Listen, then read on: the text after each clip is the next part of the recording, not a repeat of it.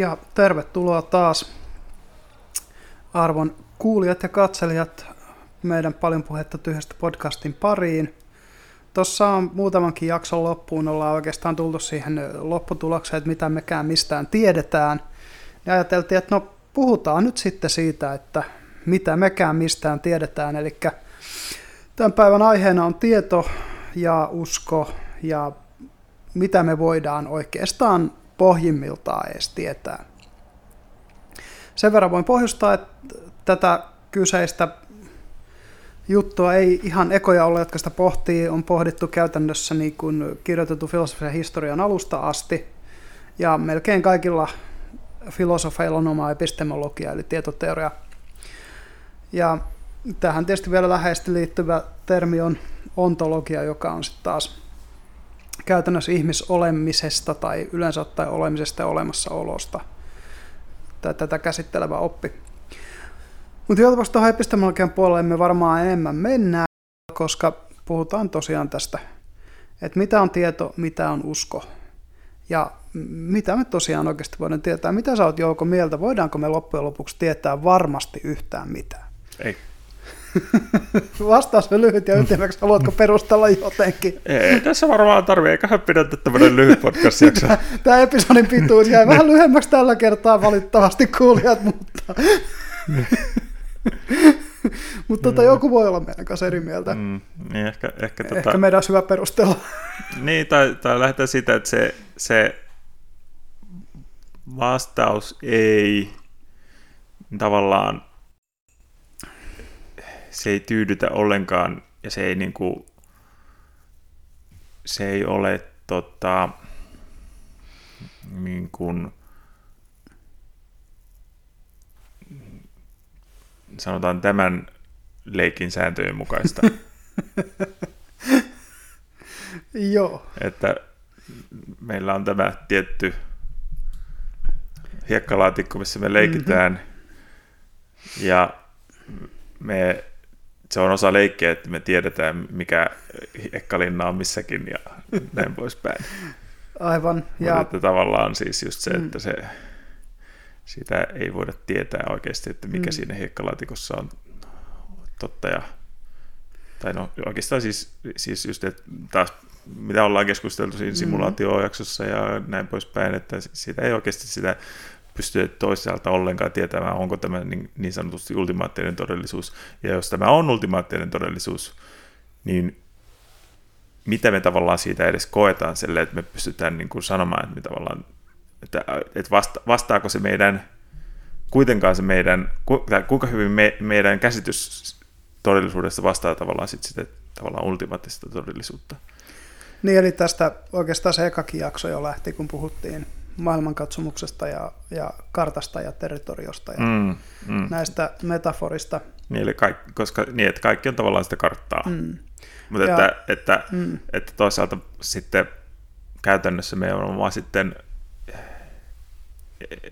no, no vähän niin kuin pelata sen kartan ehdoilla mm. tai niillä säännöillä. Joo, ja siis tietoteoria jakaa nämä kysymykset vähän samalla tavalla, että siis siinä on propositionaalista tietoa, joka on periaatteessa joku, jotain, mikä on perusteltu vahva uskomus. Et esimerkiksi 2 plus 2 on 4, mm. minkä, mitä oikeastaan niin kuin kukaan muu kuin erittäin orvelilaisia kielipelejä pelaavat postmodernistit, niin ei mm. kiistä tätä kyseistä faktaa. Ja tota, tämän, tämän tyyppiset jutut on niin proportionaalista tietoa. Meillä on se tietyllä tavalla se niin kuin opittu tieto. Sitten on käytännön tietoa, mikä periaatteessa ehkä viittaa siihen enemmän niin kuin miten tosiaan elämä eletään. Että vaikka sä nyt tulit tänne, kun mä asun täällä ylimmässä kerroksessa, niin sä kävelit portaita, et sä niin kuin miettinyt, miten sä kävelet niitä portaita. Se on sitä niin kuin praktikaalista tietoa, semmoista käytännöllistä tietoa. Et, et, tai vaikka kun ajat autoa tai niin kuin mikä tahansa tällainen.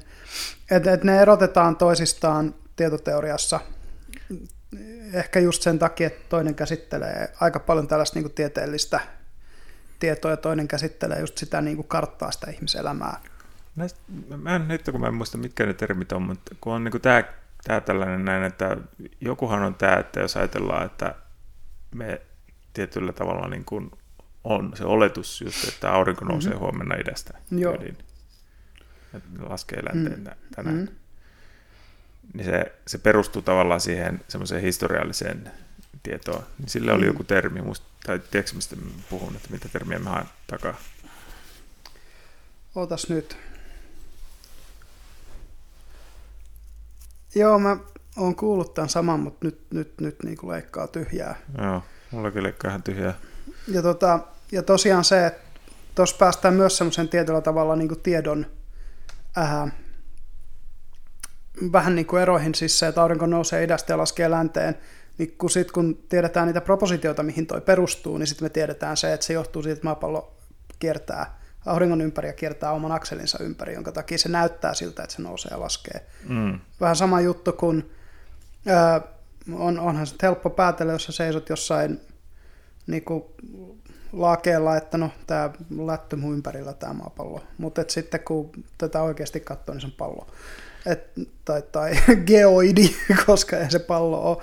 Mutta tosiaan niin, niin tämä, että et se miten me havainnoidaan maailmaa ja miten, mistä, mikä on pohjimmillaan siinä niin kuin havainnossa, niin siitähän on paljon just kyse tässä kartta.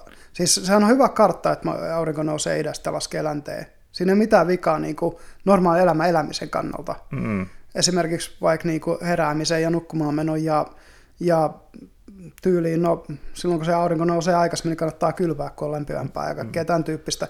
Mutta sitten se, että et, et sit se mekaniikka, kun tiedetään, niin voidaan vaikka tehdä sellaisia kikkoja, että lähetetään joku avaruusalus Mm. kiertää aurinkoa tai... Että, mutta että toikin, niin kuin, siinähän tavallaan useampi olettamus just, Mm. mm. e, josta ensimmäinen on se, että kausaliteetti on todellinen. Niin. että se, että me pystytään niin kuin menneistä tapahtumista päättelemään mm. tulevaisuuden tapahtumia. Ainakin sitten- jossain tarkkuudessa. Joo, ja sitten, sitten ää, Niin ja se nyt olettaa sen, että, että muutenkin niin kuin fyysinen maailma pelaa jonkunlaisten lainalaisuuksien muidenkin lainalaisuuksien mm, mm, niin kuin kautta. Et se just, että kun no mietitään vaikka just suhteellisuusteoria versus Newtonin lait. Mm, Molemmilla pystyy tekemään samoja asioita, mutta niin, suhteellisuusteoria kuvaa tarkemmin samoja ilmiöitä.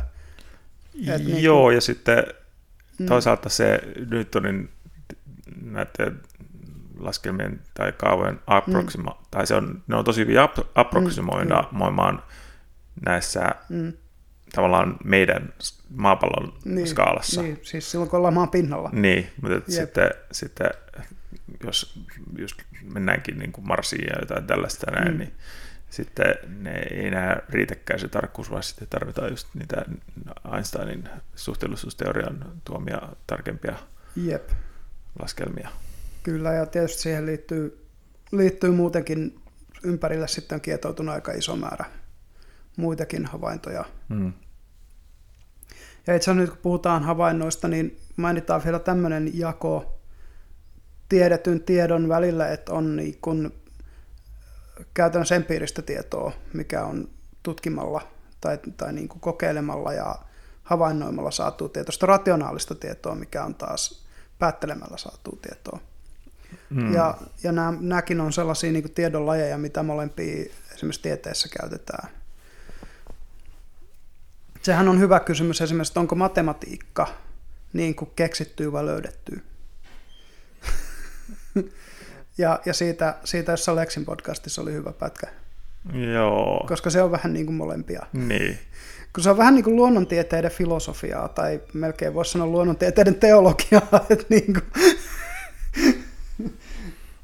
on vähän niin kuin metafyysisen olosta aika monesti, mutta sitten kuitenkin se kuvaa tosi tarkasti näitä ilmiöitä siinä mielessä, kun jotain fysiikkaa katsotaan, että, tai joka esimerkiksi differentiaalilaskenta, mitä voi käyttää taloustieteessä ja fysiikassa ja vaikka missä, Mm.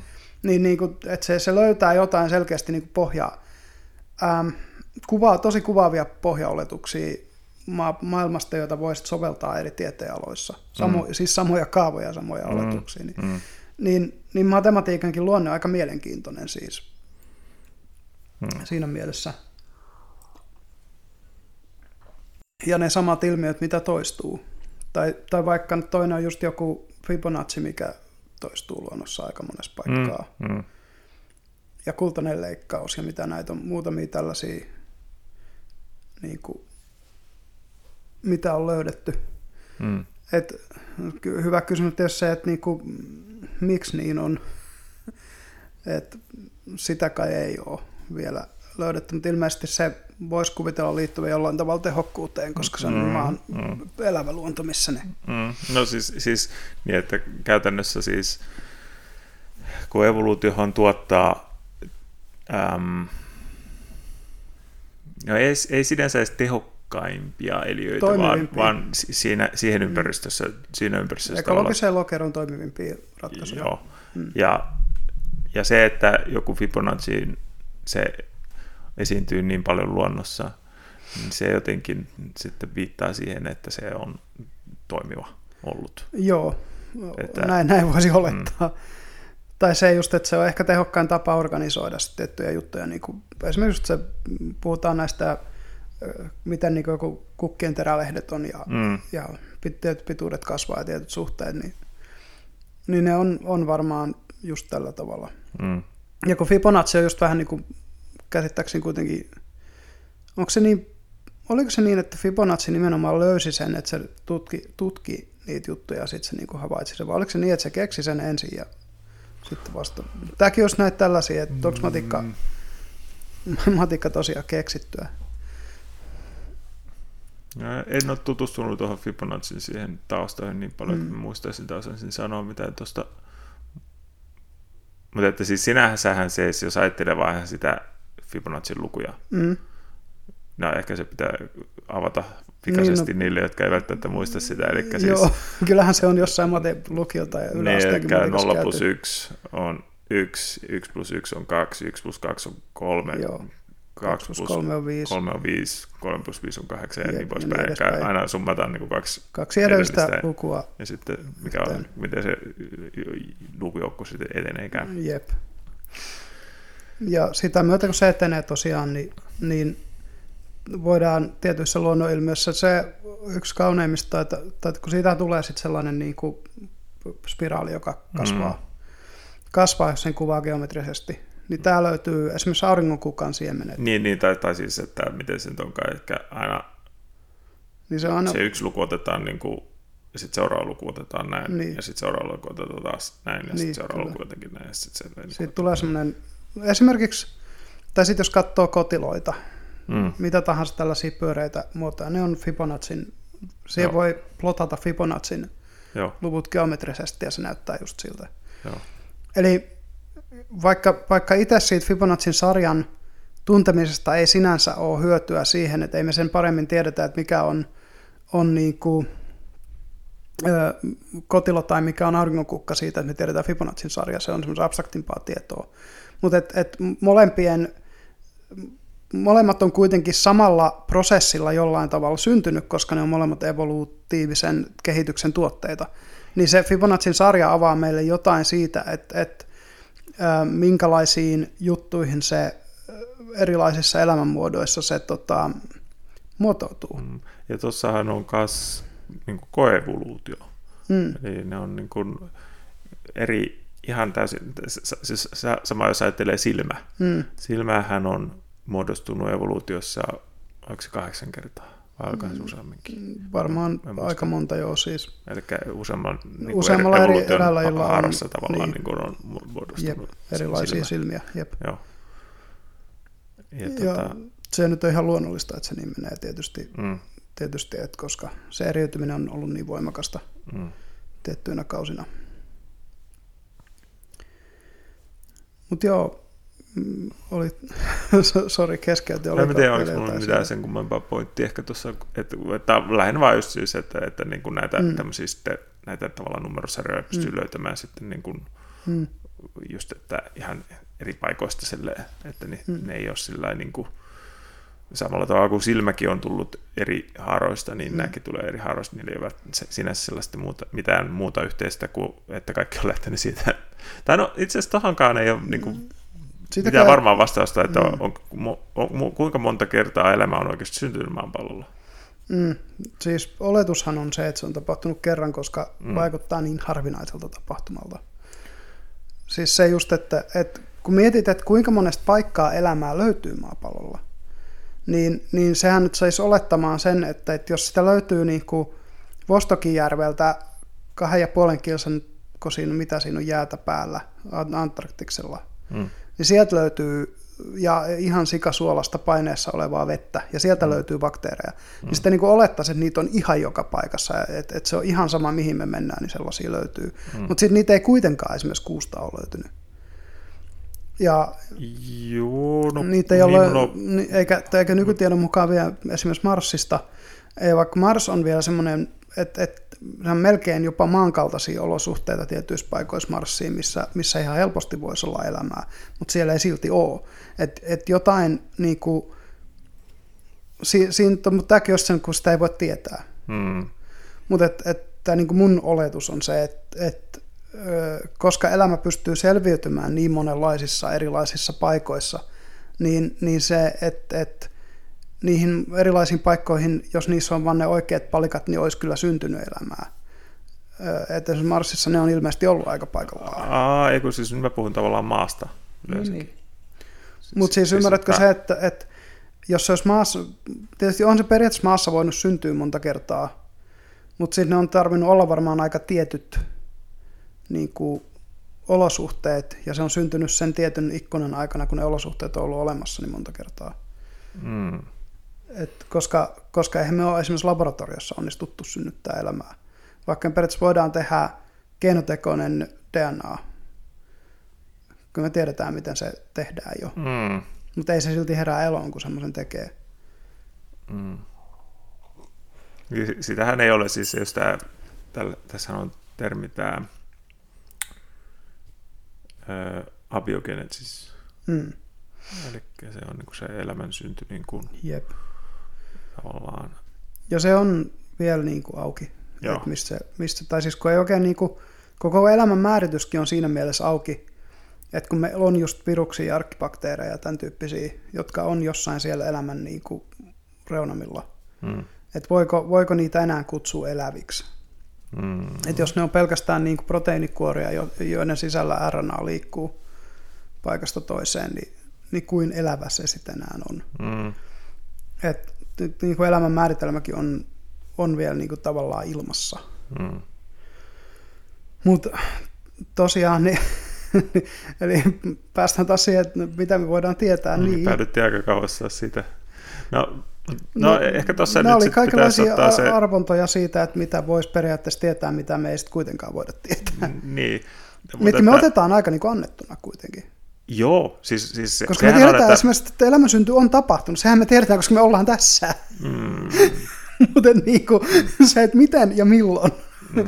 niin on ne täysin avoimet. No ei nyt ihan täysin, mutta melko avoimet kysymykset. Mm. Mutta että tähän sitten tulee sitten se sana usko. Mm.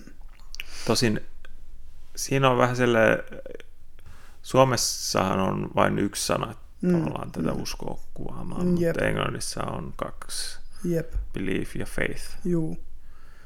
Ja, no, Suomessakin voisi sanoa usko ja uskomus, mutta, mutta ähm, nekin on silleen vähän, että uskomus on tavallaan yksittäinen niin kuin, mutta se tosiaan, miten periaatteessa kun tietoteoriassakin puhutaan siitä, että tieto on tavallaan riittävän, riittävällä varmuudella todennettu usko, uskomusta tai uskoa. Hmm. Niin, se, se, niin mikä... se usko on, on vähän niin kuin se pakollinen siinä. Hmm. Mutta se, mikä tavallaan tuostakin, tai noista varsinkin tuossa Englannissa tekee hmm. vähän niin kuin hankaliin niistä sanoista on, kun tota, ne, niitä käytetään tavallaan niin kuin sekaisin Sillä ja kontekstissa että, riippuen. Niin, tai selle, että silloin kun jengi kokee, ää, tai kun siis, että jos ajatellaan just tuota faith, englanninkielinen sana, silloin on tavallaan usein kaksi eri mm. merkitystä. Toinen on se tavallaan, että uskoo johonkin ilman mitään perustetta. To have faith. Niin. Mm. Mutta sitten toinen taas on sitten sellainen, ää,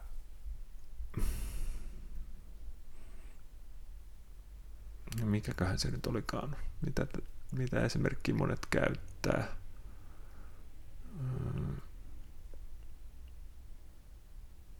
niin, se on, se on enemmänkin sit se vähän kuin luottamus Mm. välillä, että Niin. just, että no jotkut, olen kuullut tällaisen näin, että, että joku on sanonut yli, you have faith that if you sit on a chair, it's gonna hold you. Mm. Mm. Mm. Eikä sulla on uskoa, että jos mm. Mm. se istut tuolille, niin se pysyy Jep. tai kestää sun painon. Mutta että se ei ole, se, se ei ole täysin perusteetonta uskoa, vaan se on, ja se, se, on, se on Mm. itse asiassa on niin vähän uskon kanssa yleensä tekemistä, että se et koskaan edes ajattelekaan tavallaan siis sitä, että Mm, niin. niin. kestääköhän toi tuoli mun painoa. No kun se on sitä practical knowledge, että sä myöskään niin mieti, kun sä niitä portaita kiipeät, että Niin. mä kiipeen portaan ja kiipeen portaan ja kiipeen portaan. Se, se käytännön tieto on tavallaan just semmoista niin kuin implisiittistä tai silleen, että se on jo niin kuin, se on sisästetty. Niin, tai, tai se, se Ja se, on, Se- se, se ei se- ole se- niin kuin enää siinä mielessä uskomus, vaan se on niin kuin kokemukseen perustuva jonkunlainen niin kuin tila, tai se, miten sen sanoisi, jos ymmärrät mitä meinaa. joo, tai ehkä se voisi, mikä erottaa, olisi ehkä vähän niin kuin tiedon Mm, tai kokemuksen tiedosta uskosta, mm, on ehkä jossain määrin se, että öö, oikeasti jos se tavallaan, mitä sä koet Mm. tietäväsi, mm, joku sellainen Mm. osoittautuisi vääräksi, mm. niin se olisi oikeasti tavallaan mullistava. Niin, no sillähän porukalla nyt yleensä kai muuttuu niin kuin mielipiteet. Ja Hmm. voisin kuvitella esimerkiksi, että aika monilla, vaikka Venezuelassa tuossa muutama vuosi sitten, niin meni kyllä usko aika nopeasti kommunismiin, vaikka ne aika Mm. pitkälti äänesti nämä kyseiset kommunistit sinne valtaistuimelle silloin 20, 25 vuotta sitten. Mutta jos ajatellaan vaikka tätä tietoa, että Mm. aurinko nousee idästä, Jep. jos se huomenna nousisikin lännestä, Mm. niin se olisi oikeasti sellainen, että mitäs vittua täällä nyt tapahtuu. Jep. Että onko me nyt mennyt hulluksi vai, vai Näkeekö muutkin tämän? niin, niin, kaikkea niin tähän Kyllä, kyllä sitä varmaan aika nopeasti rupeaa etsimään, etsimään tietoa, että mitä Joo. nyt on käynyt. Joo. Niin, mutta sitten, mitäkään olisi vaikka joku usko sitten. No, mutta, toisaalta, toisaalta Mm. onhan se usko, monet meidän, mit, mit, mit, mitä pid- pidetään niin uskomuksina Mm. tai uskona, niin nekin on sitten sellaisia tavallaan, Mm. että ähm, Niin, no, no kun, mm. niin, jos ajatellaan vaikka tämä jumalausko, joo. niin kyllähän se niin kuin kysytään, Mm. uskotko Jumalaan? Niin, Tai, tai joku voi sanoa, että minä uskon Jumalaan. niin, kyllä. Eikä niinkään, että tiedätkö Jumalan tai Mm. tiedätkö Jumalan olemassaolon tai jotenkin näin. Mm. Et siinä on se, äm, siinä on se tavallaan, koska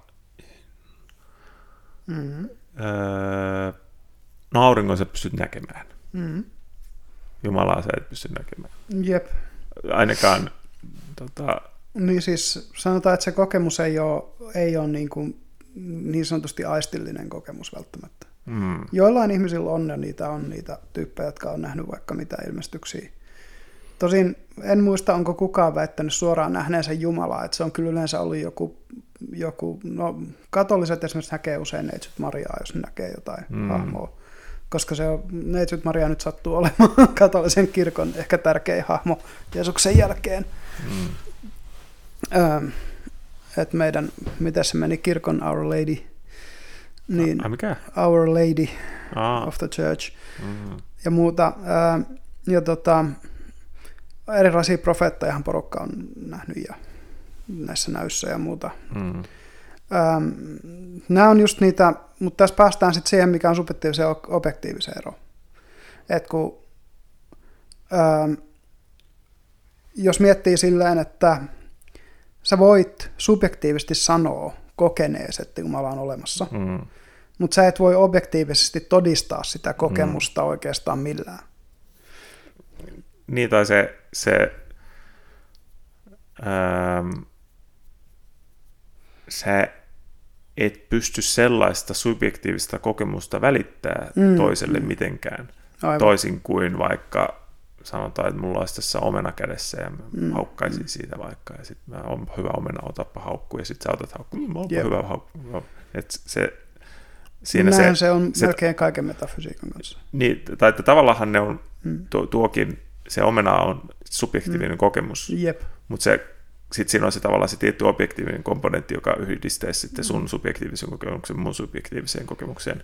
Ja, mm. ja just mm. tavallaan sitten se, että siinä ollaan tapahtunut semmoista jossain määrin niin välitöntä informaatiovaihtoa.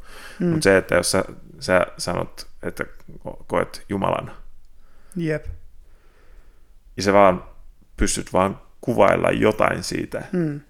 ja mä vaan katson silmät pyöreänä, että Jep.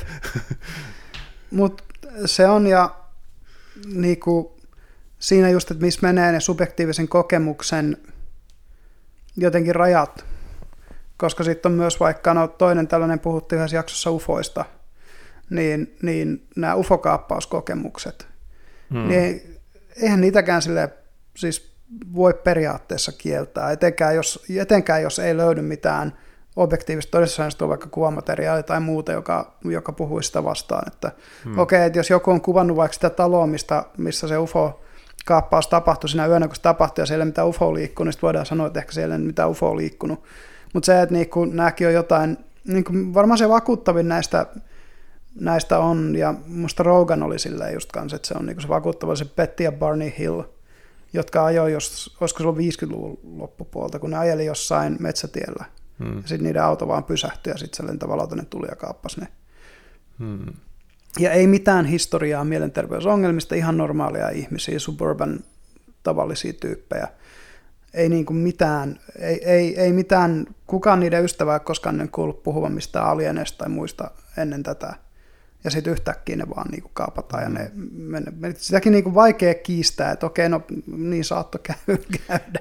Tai se, mikä, mikä esimerkiksi näissä UFO-kaappausjutuissa, mm. tai yleensäkin niin kuin, mikä tahansa tämmöinen juttu, niin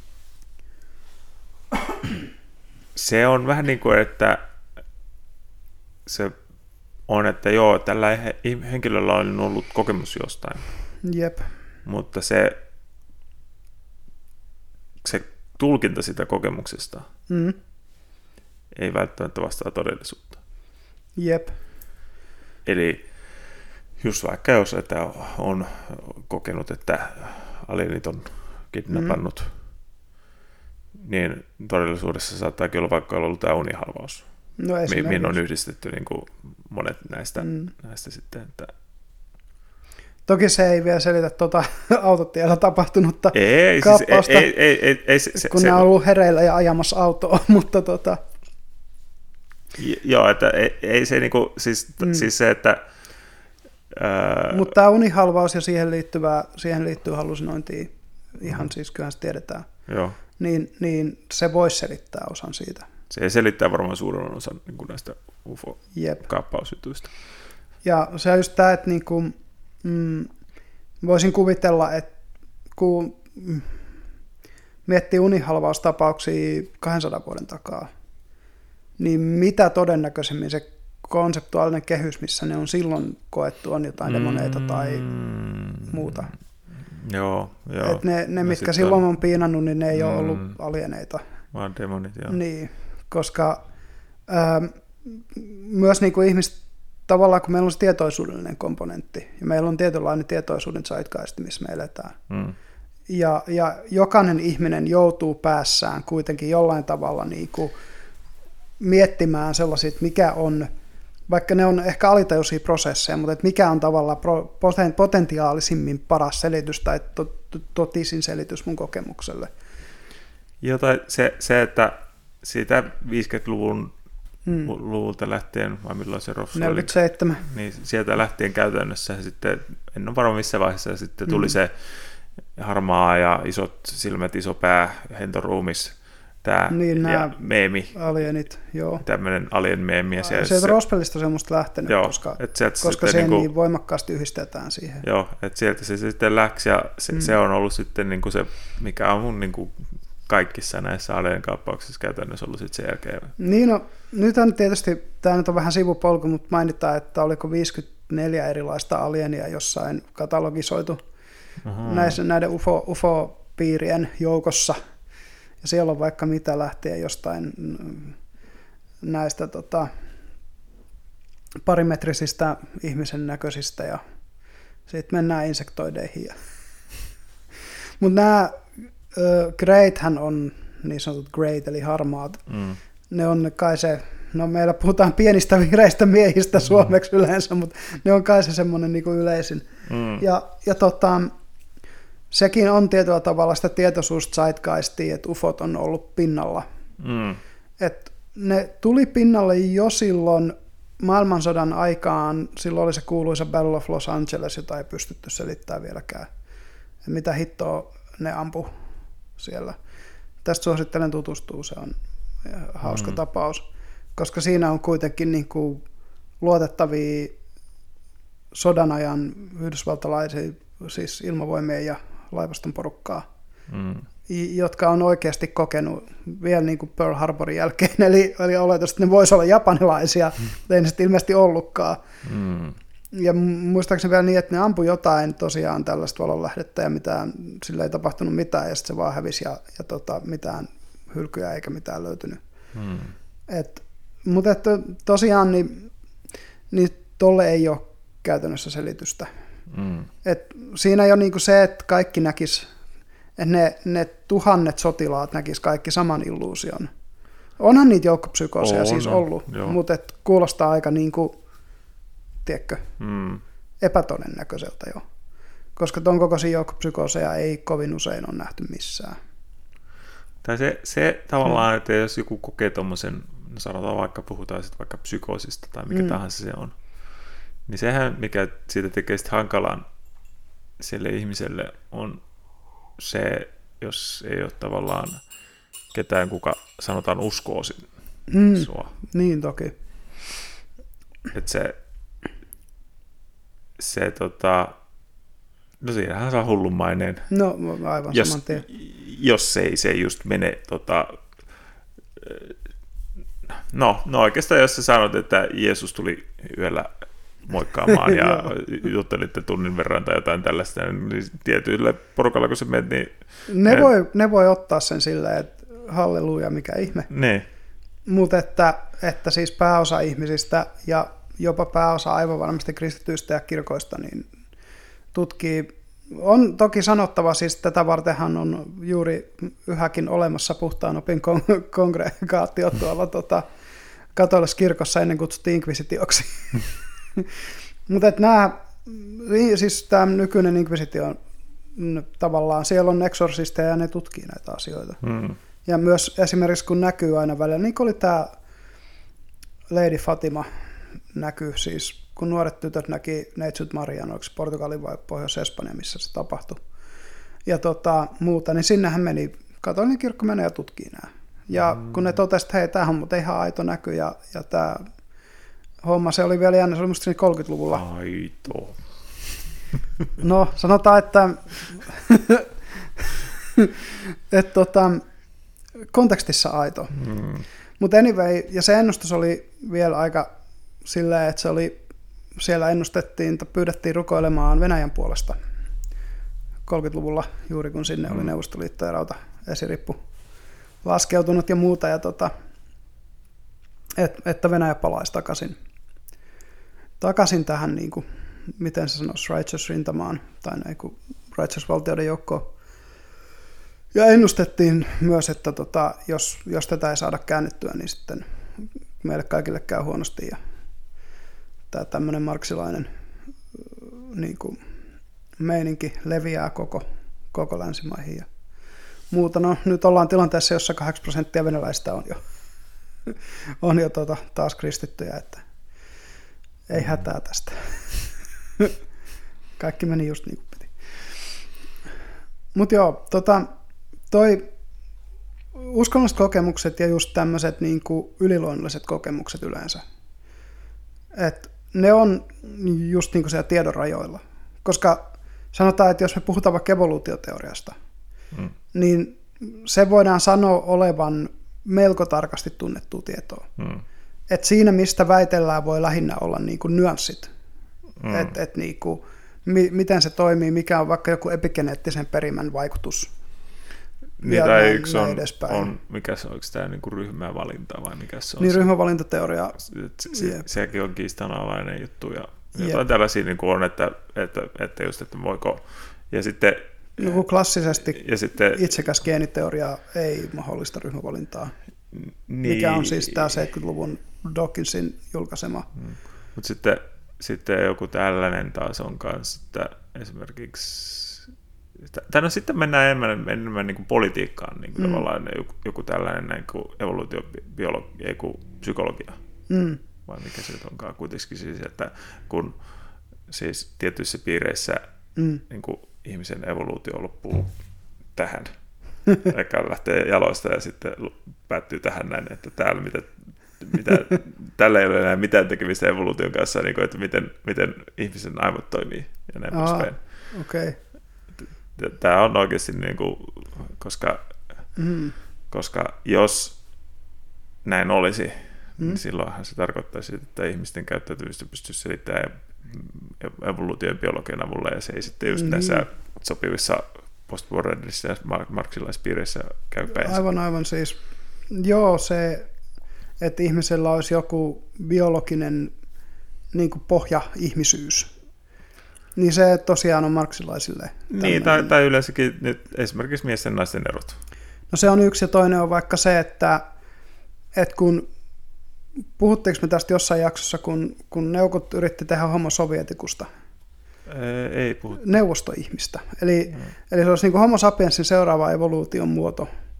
Ja, ja tota, siellä vielä oli poliittisesti sillä tavalla, että 30-luvulla ää, Neuvostoliiton yliopistoissa opetettiin lamarkkilaista evoluutioteoriaa, jos tiedät, mikä on lamarkkilainen evoluutioteoria. Öm, Eli se on se, kun ne, ne jutut, mitä me opitaan, periytyy. Se oli se Lamarkin Aa, niin vaihtoehto joo, se, joo, Darwinille. Ja nehän syntyi suunnilleen samaan aikaan. joo. Ja käytännössä niin kuin Darwin oli se, joka, jonka niin kuin teoriaan selitysvoima voitti, mutta poliittisesti Neuvostoliitolle oli täysin pakollista, että lamarkkilainen evoluutio mm. toimii, että kommunismi voi edes syntyä. Koska eihän, eihän niin kuin tämän kaltainen ihminen näillä, näillä niin kuin olettamuksilla, millä ihmis, ihmiset, sanotaan, ihmisyys pelaa, niin eihän me olla kommunismiin, niin kuin, vaikka se on hieno ja kaunis ideaali, niin eihän meidän niin kuin, tämä ole millään tavalla siihen niin kuin sopeutuva. Mm. Niin, niin, niin se just, että sen takiahan Marksilla oli tämä idea, että no syntyy ensin sosialistinen tämmöinen kansandemokratia, ja siitä, tai ensin oli proletarinen diktatuuri, joka muuttuu sosiaaliseksi kansallisdemo, kansandemokratiaksi, ja sitten siitä mennään, niin kuin, sit se kommunismi niin kuin rakentuu siitä.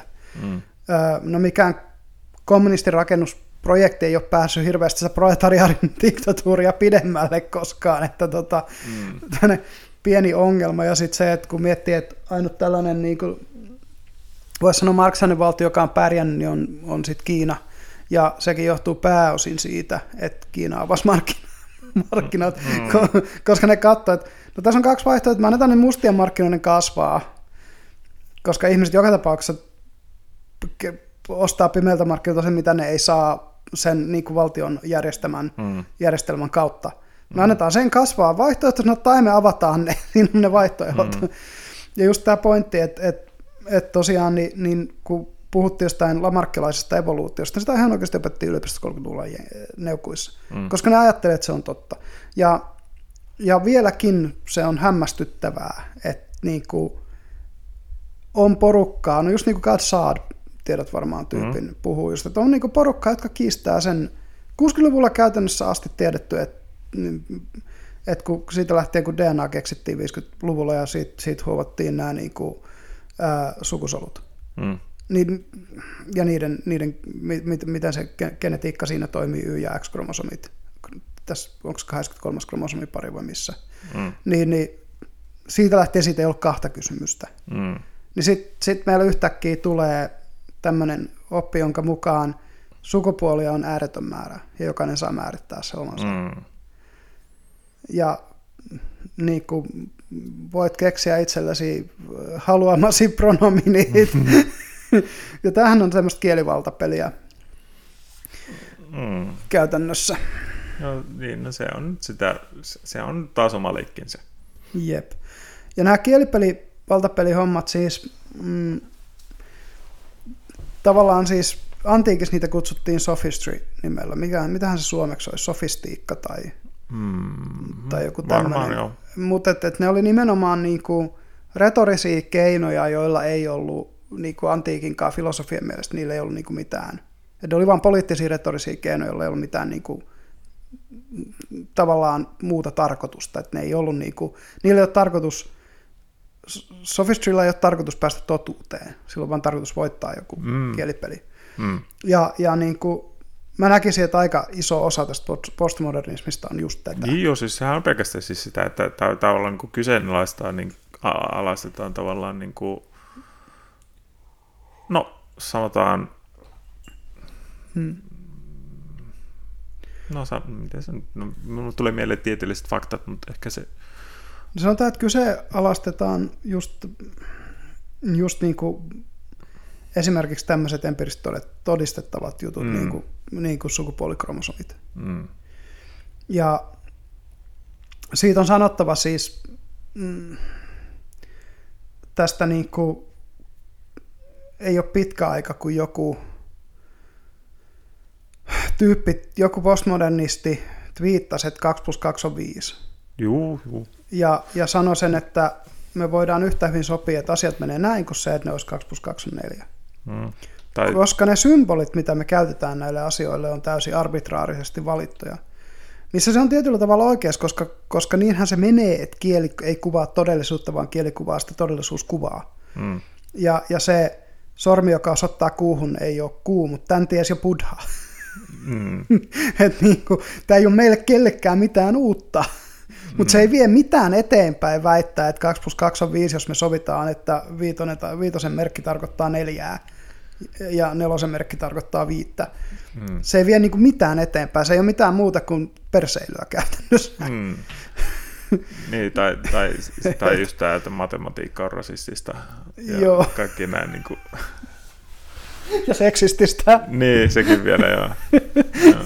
Matematiikka on kaiken pahan alkuun juuri. siis tästä on Simpsoneissa niin hyvä, kun Simpsoneissa jaetaan peruskoulu tyttöjen ja poikien kouluun ja sitten on tyttöjen matikan tunti, jossa matikan opettaja kysyy, miten numerot saavat sinut tuntemaan?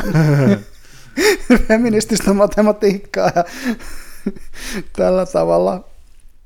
Ei, että ei me voida tällaisia brutaaleja maskuliinisia laskutoimituksia tehdä ja käyttää näitä numeroita niin kuin ne, mihinkään tämmöisiä tarkoituksia, vaan että ne on, pitää ottaa sellaisena kuin ne on. Ja, Mm-hmm. niin tämä, mutta siis, ja tämä vielä niin kuin, voisiko 90-luvun Simpsoneita, että niin kuin, ehkä Ja, se 2000-luvun oli alun. Siis tosi, edellä. tosi, no Simpsonit on niin monessa asiassa ollut aikaansa Mm. edellä. Mutta en mä usko, siis sanotaan näin, että siinä vaiheessa kun Orwell kirjoitti sen, sen tota 1984, Mm. ja siellä silloin oli se yksi niistä aksioomista, mitä se totuuden ministeriö paukutti, että on 2 plus 2 on 5. Mm. Niin, niin en usko, että mä näki, näkisin jonkun postmodernistin väittävän tätä Pokalan naamalla, että et tätä, tätä pitää ottaa vakavasti mm. Twitterissä, mutta niin vaan kävi. Ja se, että en tiedä, oliko tämä ky- kyseinen kaveri lukenut sit 1984, ja, ja käyttikö se sitä sen takia ironisesti vai, vai oliko se vaan niin, kuin niin hölmö, että se ei ollut edes lukenut sitä vitun kirjaa ja sitten käytti just sitä esimerkkiä, minkä Orwell oli laittanut esimerkiksi tästä niin kuin totalitaristisen ö, totuuden hallinnan. Mm. Et koska kyllähän kielellä voidaan hallita, se on ihan selvä. Sitähän Kiina tekee tällä hetkellä. Joo, ja siis on se yleensäkin, niin kuin siihen liittyy sitten sananvapaus. Mm. Siis, ja siis sehän on, että tavallaan äm, no kun siis, siis sillä lailla, jos ajattelee sananvapautta, niin on mm. se, on se niinku, tavallaan niinku, ää, sanoilla tuleekin olla seuraukset. Mm. Mutta sitten sitä pystyy väärinkäyttämään Mm. niin pahasti taas. Mm. Et sitten, tai, tai kun se,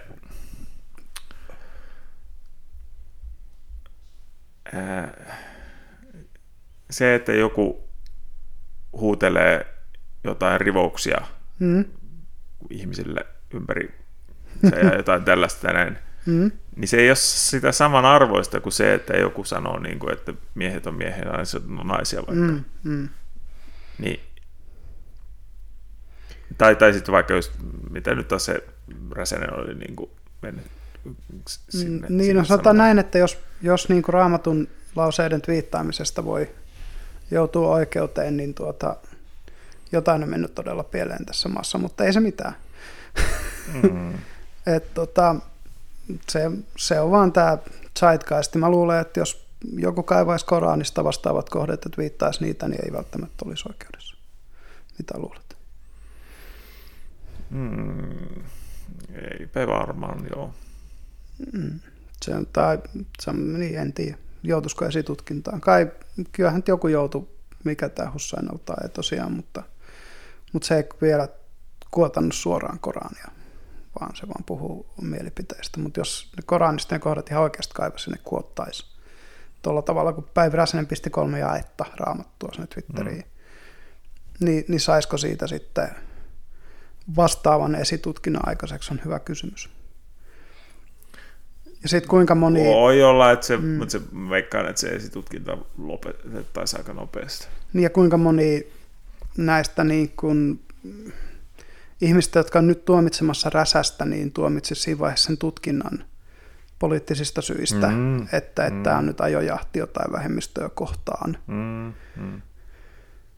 Et niin kuin, se, se on tosi jännä, että just kun puhutaan tiedosta ja uskosta ja tällaisista asioista, se, että, että sit kun on ideologioita, mm. niin, niin se, että tavallaan niin kuin miten ristiriitaisia, minkälaista kognitiivista dissonanssia sulla voi olla niiden sun tietyllä tavalla tietämien asioiden välillä, niin pitkään kuin ne kuuluu siihen samaan ideologiseen poliittiseen mm, pakettiin. Mm, mm. Että et tavallaan yhtä aikaa homofobia on paha asia, paitsi että jos se on muslimihomofobiaa, niin sitten sit sen tuomitseminen on paha asia, koska muslimit on eri kulttuurista ja ne, niin kuin, se kuuluu niiden kulttuuriin se. Mm. Että anteeksi mitä? Ihan oikeasti anteeksi nyt jo. millä millä niin kuin ihmiset tavallaan niin kuin räppää ne aivonsa tämmöisen ympärille? No tai yleensäkin niin kuin, tekopyhyys on, se on niin kuin, mm. se on melkein voisi sanoa, se on feature, not a bug. niin. No virtue signaling on, taitaa olla se, mikä, mikä se on niin hyvä, hyvä signalointi, mm. taitaa olla se nykypäivän sana tolle, mutta sama, sehän on sama asia käytännössä kuin tekopyhyys. Ei, ei välttämättä mun mielestä kaikissa tilanteissa ole. Hyvä signalointi on vaan sitä, siis sehän on oikeasti käytännössä sitä, että, hmm. että tota, no niin, kattokaa tänne, antakaa mulle rahat. Niin, tai, tai siis yleensä ottaen se, että katsokaa kuin hyvä mä oon. Hyvä mä oon. Hy, kuinka mä, eettinen hy, ja kuinka... Niin, hyvä, hyvä signalointi, katsokaa kuinka hyvä. Ja nimenomaan se, että hyvä signalointi kohdistuu aina siihen omaan ryhmään. Koska siis sanotaan, että vaikka niin kuin fasistinen hyvä signalointi ja kommunistinen hyvä signalointi näyttää aivan erilaiselta. Vaikka ne on hyvin samanlaisia, niin silti ne on... Niin, niin siis siinä on se, se, niin. se, se, on se tietty... Tietty ta- ideologia tai niin, eettinen kehys, johon se kuuluu. Niin, tai mitä ryhmää sä kohist, niin, kosiskelet. Kyllä. Juuri niin, näin. Niin, se on niin sitä sinne... kohtaan se hyvä signalointi tavallaan tehdään. Joo, Jep. Ja, ja missään tämä ei varmaan näy platantimmin tällä hetkellä kuin joku Yhdysvaltain politiikka. Et, et niin kuin, no niin, tai on yleensäkin Twitter tai joku tällä hetkellä niin, sosiaalinen media. Nämä, niin, nämä polarisoituneet sosiaaliset mediat, niin. mutta just jossain Yhdysvaltain politiikassa se, että niin kuin, siinä vaiheessa kun meillä on, meillä on tosiaan Donald Trump, joka menee kristittyyn yliopistoon puhumaan, että mun Art of the Deal on maailman toiseksi paras kirja, koska maailman paras kirja on raamattu, niin, niin kuin hyvä signaloinnin määrä, mm. mikä siihen sisältyy, on aivan älytön. Mm. Ja, ja sitten taas toisaalta joku Joe Biden, joka on jossain vaiheessa äänestänyt jotain homoavioliittoja vastaan poliittisella urallaan, niin nyt puhuu transjuttujen oikeuksien puolesta kirkkain otsin siinä vaiheessa, kun pitää päästä presidentiksi vasemmiston äänillä. Et nämä niin kuin, tiedätkö, se, se, se signalointi vaan, ja siis kun Biden jotenkin jopa näkee, että sen niin kuin, se on vaikea, jopa kokeneen poliitikon on vaikea pokalla naamalla olla kaiken sen takana, minkä takana se on pakko olla tullakseen valituksi. Mm. niin, niin kuin, mutta se on jännä tota, ja, ja se on jo aika kaukana totuudesta joku hyvä signaali.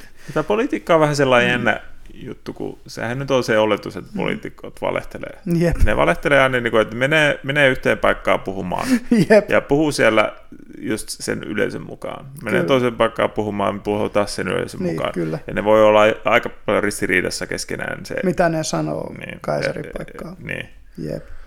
Et se, se on just sitä, mitä, mitä, minkä takia poliitikkoa mielletään valehtelijoiksi, niin, koska, niin. koska ne just niin kuin, tilanteesta riippuen. Se on jotain perää sillä. Tai, tai se on niin kuin sellaista tosi opportunistista kommunikointia, että se, se on niin kuin, tai kaksinaamaista tai niin, sellaista, kyllä. että, että se on niin, kuin niin, tai kun se on niin läpinäkyvää tietysti mm. mielessä. Poliittinen muisti on aika lyhyt. On, on, on, on. on. Että ei siitäkään pääse mihinkään. Mm. Mutta et, et just niin kuin tämä, että että joku politiikka, joka pitäisi periaatteessa parhaimmillaan ideologisesti jossain demokratiassa olla sitä, että me etsitään parhaita ratkaisuja, mm. niin on mennyt kyllä käytännössä siitä niin kuin ihanteesta aika kauas. Että eihän siinä enää niin kuin jossain poliittisessa debatissa esimerkiksi ei etitä enää totuutta tai parhaita ratkaisuja, siinä etsitään ideologisia tapoja oman ideologian.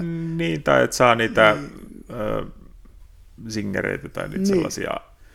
Että... Niin, ja sitten just vaikka niin kuin jossain hallitusneuvotteluissa, että mahdollisimman paljon meidän puolueen niin kuin ideologiaa sinne hallitusohjelmaan. Että ei siinäkään enää kyse ole jossain hallituksen muodostamissa se, että no miten tämä niin kuin valtio pärjäisi kaikkein parhaiten, vaan se, että niin kuin, jos meidän puolueella on N-tavoitetta, niin, niin sitten kun joku keskusta ja demarit ja vihreät ja vasemmistoliitto, niin kuin maaseudun puolue ja luonnonsuojelu myönteinen puolue ja toisaalta konservatiivipuolue ja sitten nämä tämmöiset vasemmistolaiset vähän progressiivisemmat puolueet neuvottelee jostain hallitusohjelmasta, niin, mm. niin kuka, kuka on taperiksi ja missä kysymyksessä? No, tai sehän nyt että kompromisseja on pakko tehdä. Niin, mutta se just, että, että siinä niinku, äh, musta hyviä niinku esimerkkejä on, mihin porukka suhtautuu tosi tunneperäisesti, vaikkei siinä on mun mielestä hirveästi mitään tunneperäistä, joku turpeen poltto joka on mm. Suomessa hyvin pieni ala, hyvin vähäinen, eikä silloin edes mitään valtavaa kasvupotentiaalia, vaikka Suomi nyt kyllä on vittu pelkkää suota, kun tuolla menee, niin kuin, no tämä on mettää ja järveä, niin su, suuri osa siitä on suota. niin tuota, ö, mutta kun turve ei uusiudu, tai no uusiutuu, mutta noin kymmenestä tuhannesta vuodesta tai sinne mm. päin, niin, niin, ja turpeen poltto on ihan hiton hiiliintensiivistä, eli se on vielä niin kuin ilmastonmuutoksen kannalta paha asia. Mm. Periaatteessa niin kuin kenenkään ei pitäisi olla sen puolella, mutta silti keskusta puolue puolustaa turvetta, koska se kuuluu siihen tiettyyn maaseutupuoluepakettiin. Mm, mm. Ja muutkin kuin, muutkin kuin, niin kuin turpeen polton kanssa välittömästi tekemissä olevat tämmöiset niin perinteikkäämmät ihmiset jossain maaseudulla, niillä on hirmu tunteellinen suhde siihen, että ei me voida kieltää turpeen polttoa. No siinä se, se toisaalta varmaan jossain määrin menee siihen kanssa, että, että niin kuin, kyllähän siihenkin liittyy työpaikkoja. Mm, mm. Jonkin verran joo. Ja tota, ää, ei, se, ei se ihan, ää, tai sitten jos ajatellaan vaikka joku kettutarhaus. Niin no, joo, että se, se, sekin on, ja, mm. niin turkistarhaus, että sehän on niin kuin maaseudullahan ne kaikki tarhat on. Ja mm, jos, mm. jos turkistarhaus kielletään, niin sehän vaikuttaa maaseudun niin kuin, tota, Elä, elä, elinkelpoisuuteen. Niin, eniten. Joo. Niin. Ei, se, ei se kaupunkilaisiin vaikuta yhtään. No ei käytännössä niin. Hmm. Ja muutenkin, no joo, siis turkistarhauskin on sellainen hyvä kysymys, että onko se enää relevanttia, kun meidän tekokuidut on niin hyviä. Hmm. Et tämä just, että siihenkin enemmän, onko se enemmän niin kuin tunteellinen juttu.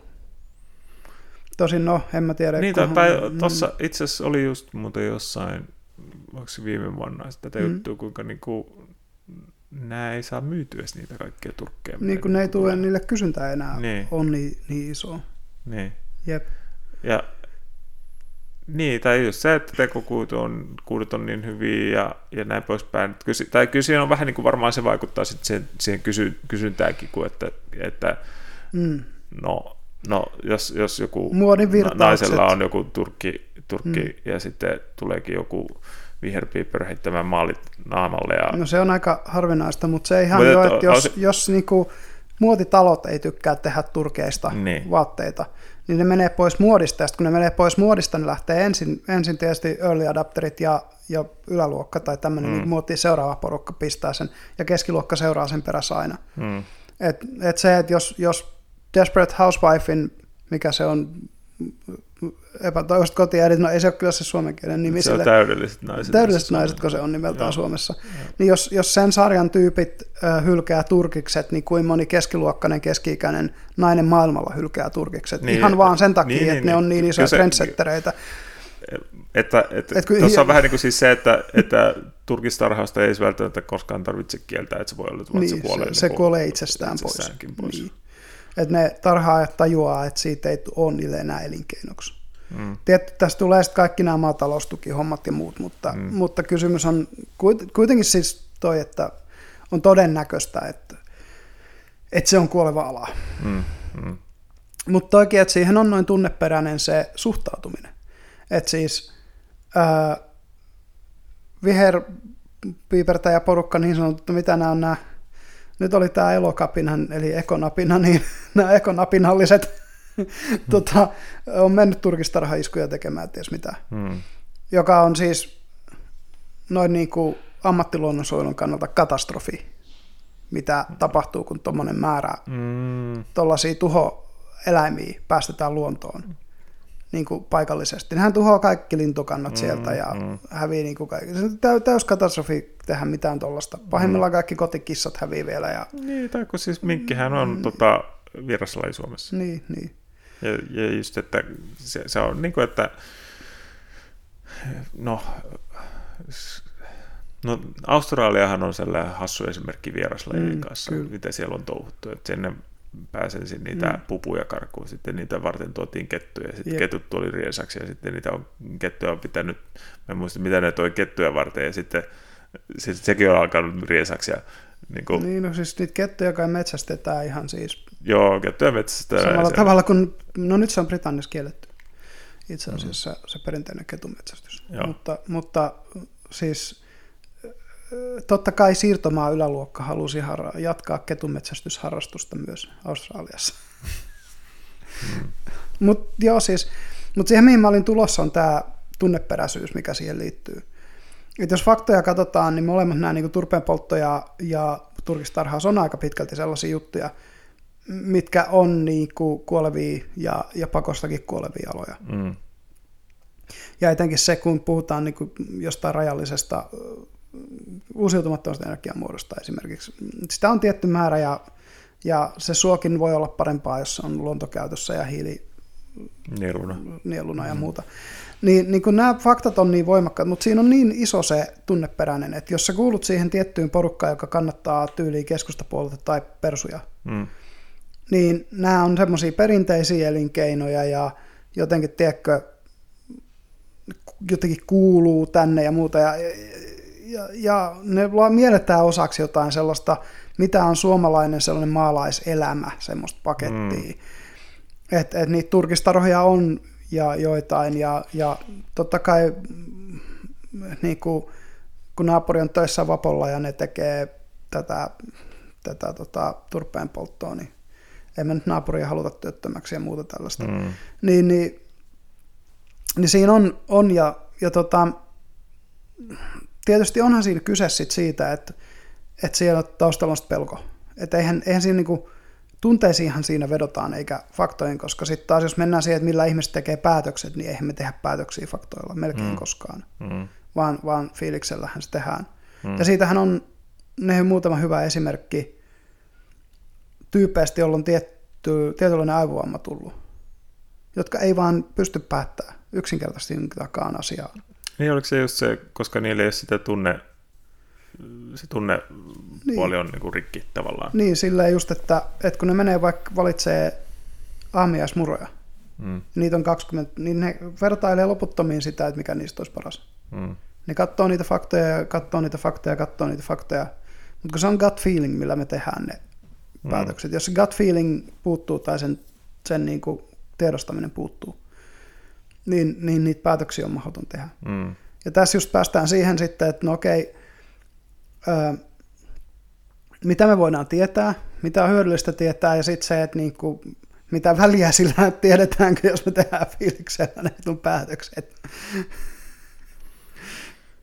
Um, olisikohan tähän hyvä ottaa tämä, onko se tämäkin sen Niklas Puuströmin mm? juttu, tämä tällainen just tuosta, että mitä on hyvä tietää. Mm. Että sillä muistaakseni on tämä tämmöinen, onko se niin Doomsday tuomiopäivän, mikäköhän se termi sille oli, mutta se on kuitenkin niin kuin tällainen näin, niin kuin se, olisiko se tuomiopäivän purkki vai mikä se nyt olisi. Joo. Mutta tämä on niin kuin tällainen ajatusleikki just, että, mm. että tota, on, on niin kuin purkki, Joo. jossa on sanotaan niin kuin valkoisia kuulia ja mustia Joo. kuulia. Ja tota, valkoisia kuulia on niin kuin paljon enemmän kuin niitä mustia. Mm. Mutta että se, se, sinne niin kuin käsi tungetaan sisään katsomatta, mitä sä mm. otat. Ja sitten se on sellainen, että jos sä et musta kuulla tulee, mm. niin se on niin kuin loppu, loppu siinä, maailmanloppu siinä. Joo. Niin Niin tavallaan se just, että miten ollaan sitten just hmm. nä, vähän niin kuin tämän teknologisen kehityksen kanssa edetty, on just ollut sitä, että sieltä on vaan napattu ja toivottu tavallaan parasta. niin. ja, ja no, no välillä ollaan oltu suht lähellä ydinsotaa just näiden eri hassuttelujen kautta, mutta tota, Jep. se ei ole sen tässä just vielä löydetty sitä varmaan mustaa palloa. Niin. Tai, tai toisaalta ei varmasti tiedetä ainakaan, että se, se, sehän on toisaalta mahdollista, että ollaan mm. napattu se musta pallo, mutta me ei vielä tiedetä sitä. Se ei ole vielä realisoitunut skenaario. Niin. Joo, ja siis tuossa päästään siihen Fermi-paradoksin suuriin filtteriin. Niin, niin. mutta toi, toi on hyvä metafora siis, koska toihan kuvaa teknologian kehitystä. Hmm. Ja, ja todellakaan niin kuin ihmiskunta ei ole aina, että niin kuin, periaatteessa sellaiset ydinaseet niin kuin joku teoreettinen mahdollisuus sillä oli, että joku ilmakehä syttyy tulee. Mm. Olisi voinut olla se musta kuulla sillä hetkellä. tai, tai just, niin kuin, no nyt ollaan puhuttu tekoälystä, niin tekoäly on ihan selkeä tällainen niin kuin, potentiaalinen musta kuulla. niin, tai sitten oli tämä äh, Large Hadron Collider, Joo, siellä, LHC. Että se mahdollisuus, kai pieni mahdollisuus, että tulee musta aukko ja Joo, se on niin kuin sit siinä. Mikromusta aukko kyllä. Tos, äh, Törmääkö se semmoiseen äh, musta aukko pätkään Kurzgesagtilla? Joo, kyllä. Se oli jännä, kun se, se siinä kuvattiin just, että niin kuin pienimmät mustat aukot olisi oikeasti niin kuin jotain, en tiedä, onko se niin pallon kokoisia vai mitä nyt olikaan. Niin, siis, että, siis sillä, että niillä, niillä on massaa kyllä ihan. Niin, että, mutta että ajatellaan, että semmoinen tulisi jostain vastaan. Niin. Eihän sitä ollenkaan näkisi, mutta se kun vetäisi mm. niin aurinkokunnan läpi, niin se on loppu siinä. Joo, kyllä. Öö, mä en tiedä, miten niin, en, siis vaikka se pystyttäisiin havainnoimaan, niin miten voitaisiin tehdä se ihan nolla. Niin, niin. mutta, että, mutta toisaalta just ei ole mitään toivoakaan, että tuommoista mm. pystyisi havaitsemaan, niin kun se on niin pieni. Jep. Et siis sanotaan, että säkällä, jos se sattuisi joku mm. peittämään tähtiä sopivalla tavalla ja joku astrologi rupeaisi siitä sitten, ei astronomi rupeaisi siitä sitten niin kuin astrofyysikot katsomaan, että hetkinen, että tuossa nyt peittynyt, yritetty mapata tätä tähtävästä tuolta ja se peittyy näitä. Mm mikähän tämä voisi olla. Ja aina valo taittuu tuolla tavalla. Tämä muuten voisi olla musta aukko. Mm. Sekin olisi niin todella neula heinäsuovassa, että mm. semmoisen sieltä löytäisi. Mm. Siinä ei kyllä vissiin ollut mitään, että kuinka yleisiä noin mikromusta aukot olisi. Joo, ei. Ja siis kun, eikö se teoreet, eikö se puhunut siitä teoreettisesta mahdollisuudesta, että se tosiaan jotain ihan niin kuin, ää, tyyli atomi, melkein atomitason kokoista mustaa aukkoa voisi olla. Että Um, että se voisi olla todella niin kuin... Niin, no mä, mä en kyllä just muista, mikä pientä. se pienin niin kuin siinä oli. Jep. Mutta mut joo, anyway. Tai oli, ne, olihan niitä kanssa jotain semmoisia, mitkä oli niin tyylin kaupungin kokoisia. Tai joo. joku oli niin kuin Saksan, Saksan niin kuin kokoinen. Että joo, niit, erittäin pieniä siltikin niin kuin pienempiä niin, mustaks, kuin maapallo. Mustaksi aukoksi niin. pieniä, kyllä. Mm. Ja, ja tota, mutta se, kun mun mielestä se oli niin kuin se, että se Hadron Collideri olisi voinut tehdä just nimenomaan niin kuin sellaisen pienimmän mahdollisen suunnilleen subatomisen singulariteetin, mutta se riittää, kun se rupeaa vaan kasvaa sen jälkeen. No, no niin, niin. Et, et, mutta et se, et, ei se riittää, kun sen Periaatteessa riittää, kun se aikavaruus rikkoo yhdestä kohtaa, vaikka se olisi kuin pieni kohta, niin, niin. niin se menee rikki. Mm. Et, ähm, mutta nämä on kaikki teoreettisia. Niin, Näitä ei ole siis pystytty todellakaan havaitsemaan. Niin, eikä me toisaalta tiedä, että mustien aukkojen luonteesta sen verran, että, että pystyisikö mm. sitä edes tavallaan just to, että onko se tavallaan tuommoinen mm. reikä aika avaruudessa musta aukko vai onko se vaan yleensäkin niin. vaan siis sitä, että se on nyt tullut niin paljon massaa siihen ja Jep. sitten koska se on niin, niin se vetovoima siinä on niin voimakas, mm. että sitten se on vaan mennyt niin pieneksi sitten. Niin, no se just, että, että onko se vaan, vaan pakkautunutta. Mm. Että et jos ajattelee siis. tavallaan, että mm. miten tuommoinen sanotaan pesäpallo kokoinen musta aukko olisi sitten mm. kenties syntynyt, että joo, siinä on joku tähti räjähtänyt ja Jep. sitten sitten on alkanut vaan massaa pakkautumaan siihen, siihen samaan kasaan. Mm. Mutta että sitten se on jossain vaiheessa ollut tavallaan isompi, mutta mitä enemmän siihen tulee sitä massaa, niin sitten se alkaa se koko pienenemään mm. jonkin aikaa, Joo. koska se vetovoima kasvaa mm, jatkuvasti kyllä. sillä, kun siihen tulee uutta massaa tai jotenkin näin. Joo, Ehkä. no mutta sanotaan näin, että, että kun ei ole astrofyysikoita, niin... Niin, niin. niin toi, niin joo, toi oli mun toi, ihan, toi, ihan vaan spekuloitiin tuossa nyt. Että... Jep, että se on just se ongelma, mutta tosiaan se, että, että nämä on niin kuin hyviä esimerkkejä kaikki, mitä tässä on äskettäin käyty läpi. Niin kuin jutuista, mitkä me periaatteessa niin kuin voidaan vaikka just matemaattisesti laskea. Matemaattisella fysiikalla voidaan laskea näitä erilaisia mm. potentiaalisia mustien aukkojen kokoja ja toimintatapoja. Mm. Mutta mut se, että niitä ei ole havaittu, mutta kun just siinä mennään siihen, että onko se nyt niin kuin, kuin empirismi ja rationalismi, että onko nämä rationalistiset päätelmät, että jos me jostain niin kuin pystytään laskemaan jotain, vaikka matemaattisesti, niin, niin vaikka sille ei ole todistuttu, koska aina välillä on no. näitä juttuja, mitä on laskettu, ja sen jälkeen, niin kuin esimerkiksi nehän havaitsi nämä Uranuksen ja Neptunuksen sillä, mm. että laskettiin gravitaatiopoikkeamia jossain muiden planeettojen noissa ö, kiertoradoissa. kiertoradoissa. Joo. Ja, ja joissain komeetoissa ja tällaisissa. Hmm. Huomattiin, että on epätasaisuuksia. Niin sitten oli se, että tuolla on oltava vielä joku planeetta. Ja sitten kun sinne ruvettiin vähän niin kuin katteleen, se löydettiin. Hmm. Eli se, että se, se matemaattinen fysiikkakin pystyy tekemään tämmöisen niin kuin rationalistisen päättelyn kautta uusia, uusia löytöjä. Ja tuossa on sitten se, että mutta sitten mm. tarvitaan se empirismi. Mm. Ehkä se on niin kuin yhdistelmä näillä, millä, yep. millä päästään tavallaan niin kuin sanotaan vähän niin kuin tietoon. Mm. Tai jos... Ajat... Niin eihän nämä metodit siis sulje toisiaan pois. Ei, ei ja, ja siis oikeasti ei sulje tosiaan pois, mutta että, mm. että se on niiden yhdistelmä, eikä mm. että tämä vastaan tämä. Niin, niin toki, mutta että se just, että öö, kun aistit voi pettää ja, ration, ja, ja tota, kaikki päättelyketjut ei todellakaan vie hedelmällisiin tuloksiin, niin kumpikaan näistä yksin ei myöskään tietyllä tavalla ole sitten välttämättä toimiva. Mm. Ja sitten tietty... Toi, mm, pystyisikö empirismi toimia ihan itsesäänkin? No, mm, no, tota... Hyvä no. kysymys. Ei varmaan, koska ei meillä olisi tieteellisessä metodissa rationalismiin mukana, jos, mm. jos empirismi riittäisi. Kyllä se on joskus todettu, että sillä rajat on filosofiassa ihan selkeästi. Joo. Että kyllä tota, se tieteen filosofisesti on selkeä. Mulle tulee tässä mieleen mm. tämä, nämä sitten nämä tämmöiset sanotaan jossain määrin loogiset argumentit Jumalan mm. olemassaolon puolesta. Mm mitä on kaikki nämä kalam, kalam kosmologinen argumentti ja kaikkea tällaista, niin mm. nehän pyrkii niin kuin todistamaan Jumalan pelkäisen rationalismin mm, avulla jo. tavallaan. Kyllä. Että hylkää tavallaan tietyssä mielessä sen empirismin mm. kokonaan, mutta sitten, sitten ne vaan... Yksi katolisten filosofian lempiprojekteista aikanaan. Joo, joo ja sitten, mutta että se, niissä vaan ne premissit aina kyllä kusee jotenkin. Mm, se... Ei edes välttämättä, mutta ää, ne ei ole tieteellisiä argumentteja sen takia, että ne ei ole falsifioitavissa.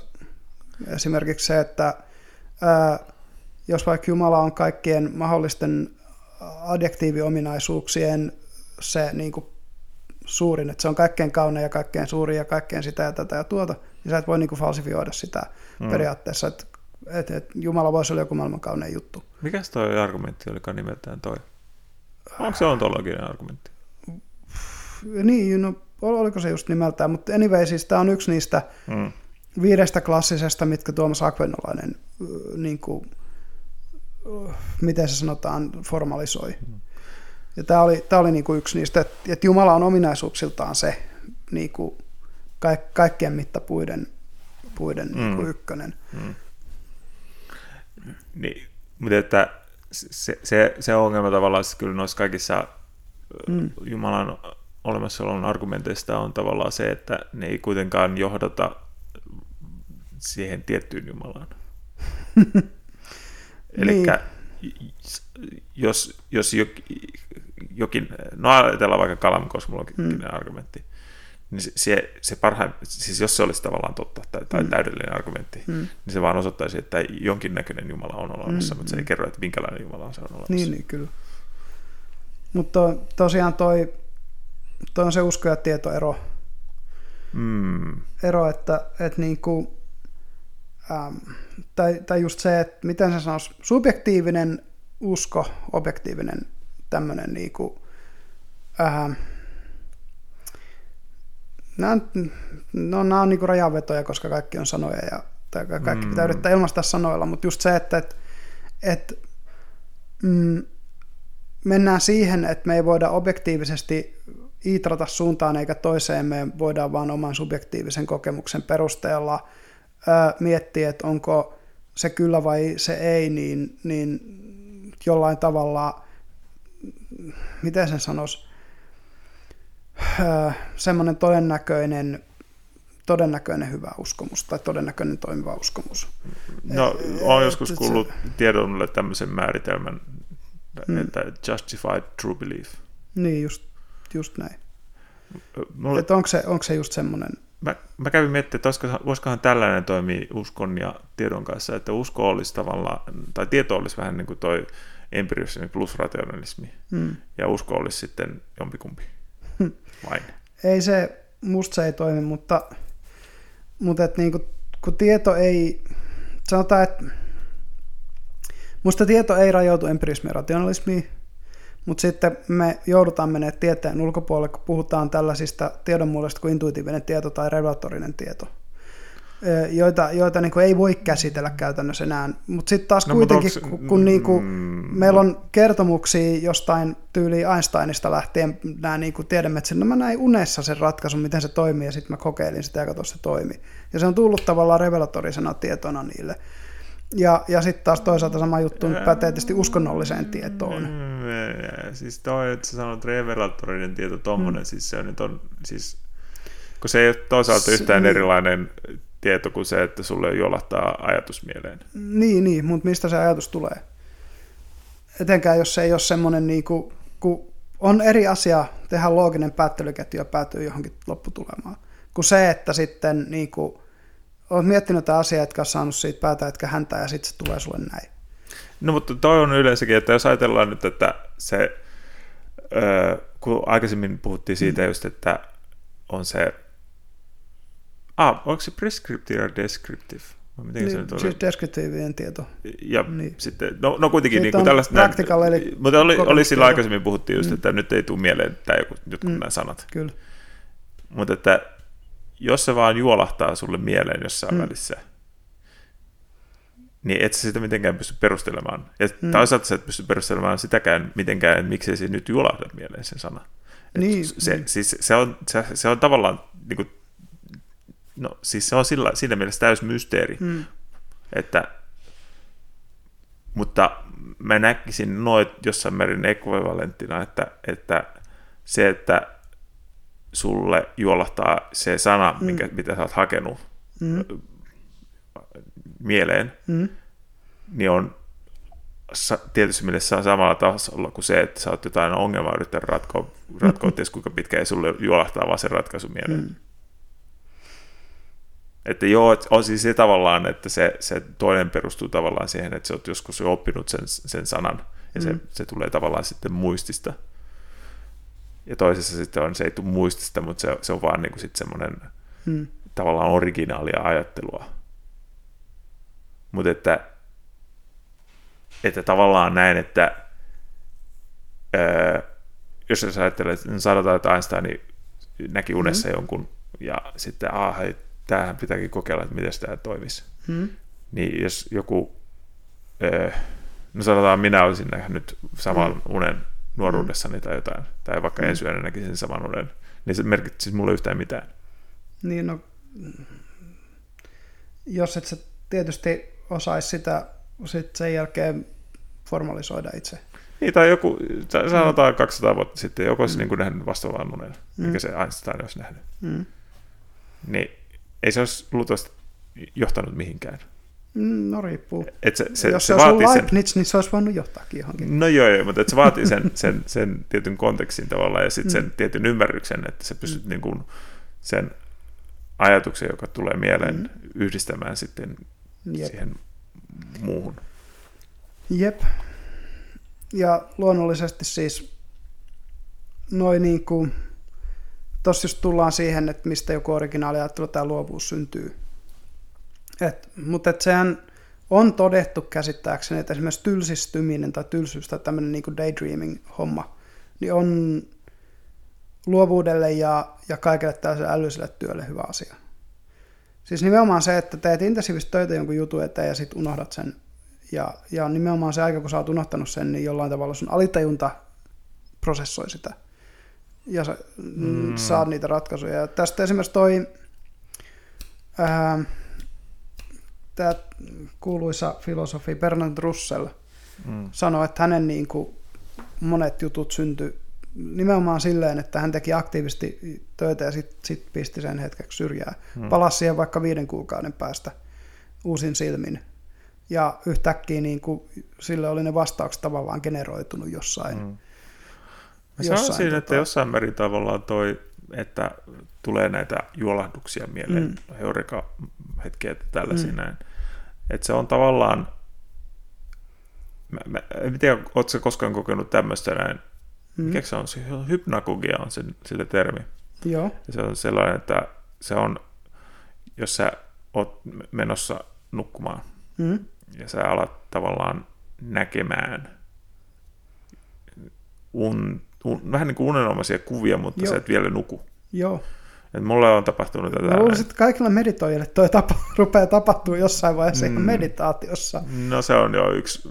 Koska että... se, se tapahtuu hirmu helposti, etenkin makumeditaatioissa se on sellainen niin kuin... Joo. Mulla se, mutta kyllä se istumameditaatioskin tulee. Mä en siis. muista milloin mä sitä eka, eka kertoin näin, mutta mm. muistan vaan joskus silloin, niin kuin, että mä oon pystynyt kuvailemaan siis sitä, että se on mm. just kun mä oon ollut nu, melkein mm. nukahtaa mm. maisillaan. Mm. Sitten alkaakin niin kuin, tulee sellaista, mm. vähän kuin katsoisi elokuvaa. Joo, kyllä. Ja sitten pystyy niin kuin täysin kuva, höpöttämään niin kuin siinä, että joo, mä tällaista, tällaista, tällaista. Mm. Mä muistan, että mm. kerrankin mennään vähän niin kuin sarjakuvaa. Mm. Niin kuin ja sitten sä voit vaikka kirjoittaa ne ylös niin kuin niin päiväkirjatyyppisesti, jos haluat. Joo, pystyy silleen. Mutta että se, se, miten mulla noi, toi hypnokokeja kyllä toimii, että se mm. menee yleensä, niin kuin ne välähtelee niin nopeasti ne kuvat, mm. että välillä näkyy vaikka joku vuori, sitten näkyykin sademetsä ja sitten se mm. pomppii niin kuin tosi mm. villisti. Mm. Mutta että mä sanoisin, että toi on jossain määrin semmoista, mitä aivot tekee koko ajan. Mm. Mutta mm. nyt tämä näkymä ylikirjoittaa tavallaan sen kaiken. Tämä, mm. Tässä se fokus on niin vahvana, että se, se mikä siinä t- tavallaan pyörisi, että tämän, no nyt jos ajattelee tätä näin, katot, mm. kun sä katot johonkin, mm. ja se tavallaan sen sijaan, että sä katot sitä objektia, mikä olisi vaikka niin tuossa mm. nyt tuo kirjahylly, niin sä tavallaan katot vähän niin kuin sitä välissä olevaa ilmaa. Mm niin sä näet siinä sellaista vähän niin kuin semmoista kohinaa. Eikö? Mm, enemmänkin niin siis. Sun näköhelmossa on kohinaa, jonka sä sitten havainnoit. Tuut tietoiseksi siitä kohinasta, minkä näköhermo sinne tuo. Näin mä oon No Kenties. Se ei ole siinä ilmassa se kohina. Ju, ju, ah, ju, ju, ju, just, just, just. Joo, joo, en, en, joo, joo. tai näin mä oon käsittänyt, en ole ihan varma. Joo, joo, en, en ollut, joo, just, just, just. Joo, hyvä tarkennus, että mä en, mä en yrittänytkään kuvaa, että, että se, se kohina olisi siinä, vaan että ilma kohisee vaan. Että Joo, mutta siis, että se, se, se, tietoiseksi jostain muusta ja siinä on, mun mielestä se on se ration, retikulainen aktivaatiojärjestelmä, joka filtteröi sulle sen kokemuksen, mikä sulle on tällä hetkellä relevantti. joo, Koska silloin kun käydään tätä keskustelua, niin suurin osa tämän huoneen tavaroista ei ole millään tavalla relevantti. joo, mutta mä, sitten se, se tavallaan, että Mm. mm, Tai just joku hypnagogia ei ole kovin relevantteja tälle keskustelulle. Niin, tai, tai siis tässä näkymässä. Niin. Niin. Että nyt se olisi itse asiassa häiritsevää, jos mä niin. näkisin nyt koko ajan niin pomppisi joku tulivuori ja tuossa noin viidakkoa ja Tai joku ih- rantaa ja Niin. ihmiset juoksentelee siellä ja kaikkea mitä Niin. olisikaan. Niin se, se on silleen hirveän häiritsevää, Jep. että aivot tavallaan suodattaa sen niin kuin tällaisessa valveilla olevassa po- pois täydellisesti. Niin joo, ja kyllä Mutta siihen sitten jos pari vähän niin kuin juttua, mutta meditoidessa tai unen raajamailla, mm, niin nämä, nämä niin kuin mm, alkaakin tota, se, no jos se, niin kai, se, kai se on sitä, kun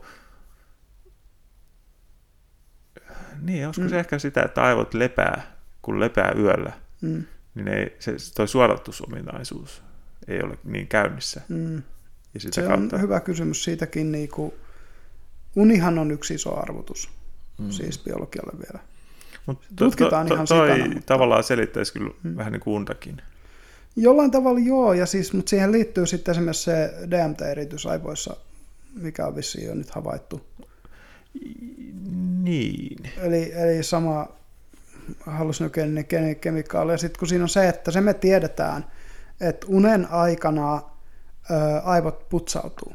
Mm. Kun aivoihin tulee, mitä voisi kutsua aivoplakiksi.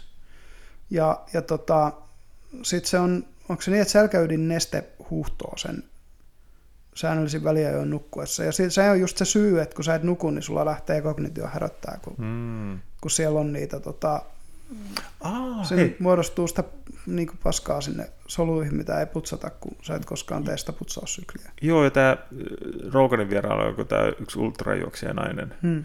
niin just puhui siitä, kun, että kun oli jotain yli 24-tuntisia ju- Niin, juoksuja juoksut. harrastanut, Joo.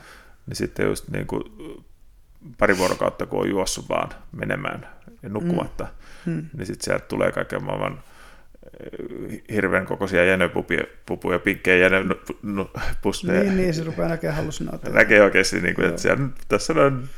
Se on käsittääkseni aika yleinen oire unettomuudessa tai, Joo. tai nukkumattomuudessa, että rupeaa Eli, eli, ja, ja tämähän on myös, mikä on sitten tota, tässä delirium tremensessä, eli juoppohulluudessa, että, Ai ai, että olen kerran kokenut olet, delirium tremens kohtauksen kyllä. Join kahdeksan päivää putkeen Lappeenrannassa. okei, Lappeenrannan eka vappu, fuksivappu.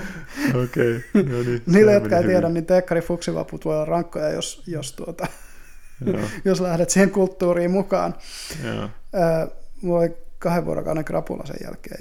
Ja, joo, ja tota just se, niin kuin, kun lopetin juomisen, mä oikein nukkunut. Ja sitten mä muistan, kun mä pyörin sängyssä ja näin kaikkea, varjoissa pyöri kaikkea hahmoja ja joo. muuta. Se, se oli jännä. Joo, mutta että se on just sitä, ah niin, niin joo, tällä, tämä oli se selitys sille tavallaan, että alkoholi ja vissiin monet muutkin päihteet, Mm. mm. muun muassa kannabis, niin tota, ne estää sua vaipumasta ö, siihen syvään uneen. Joo.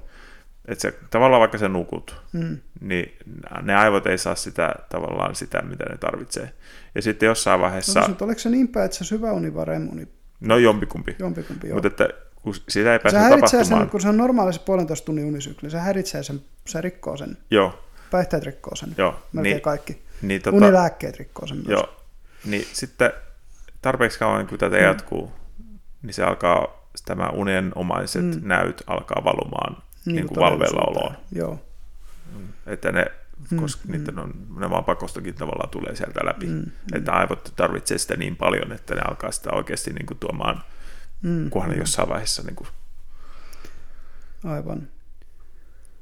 No niin, ihmishuoltotauon jälkeen täällä taas mm, palattiin, puhuttiin tosiaan niistä unista ja siitä tuli tuossa tauon aikana itselle mieleen tämä tietysti klassinen Matrix-kohtaus, että missä se Morpheus kysyy Neolta, että jos sä uneksit, etkä sä pystyt sitä unta erottamaan todellisuudesta, niin mikä sanoo, että sä uneksit.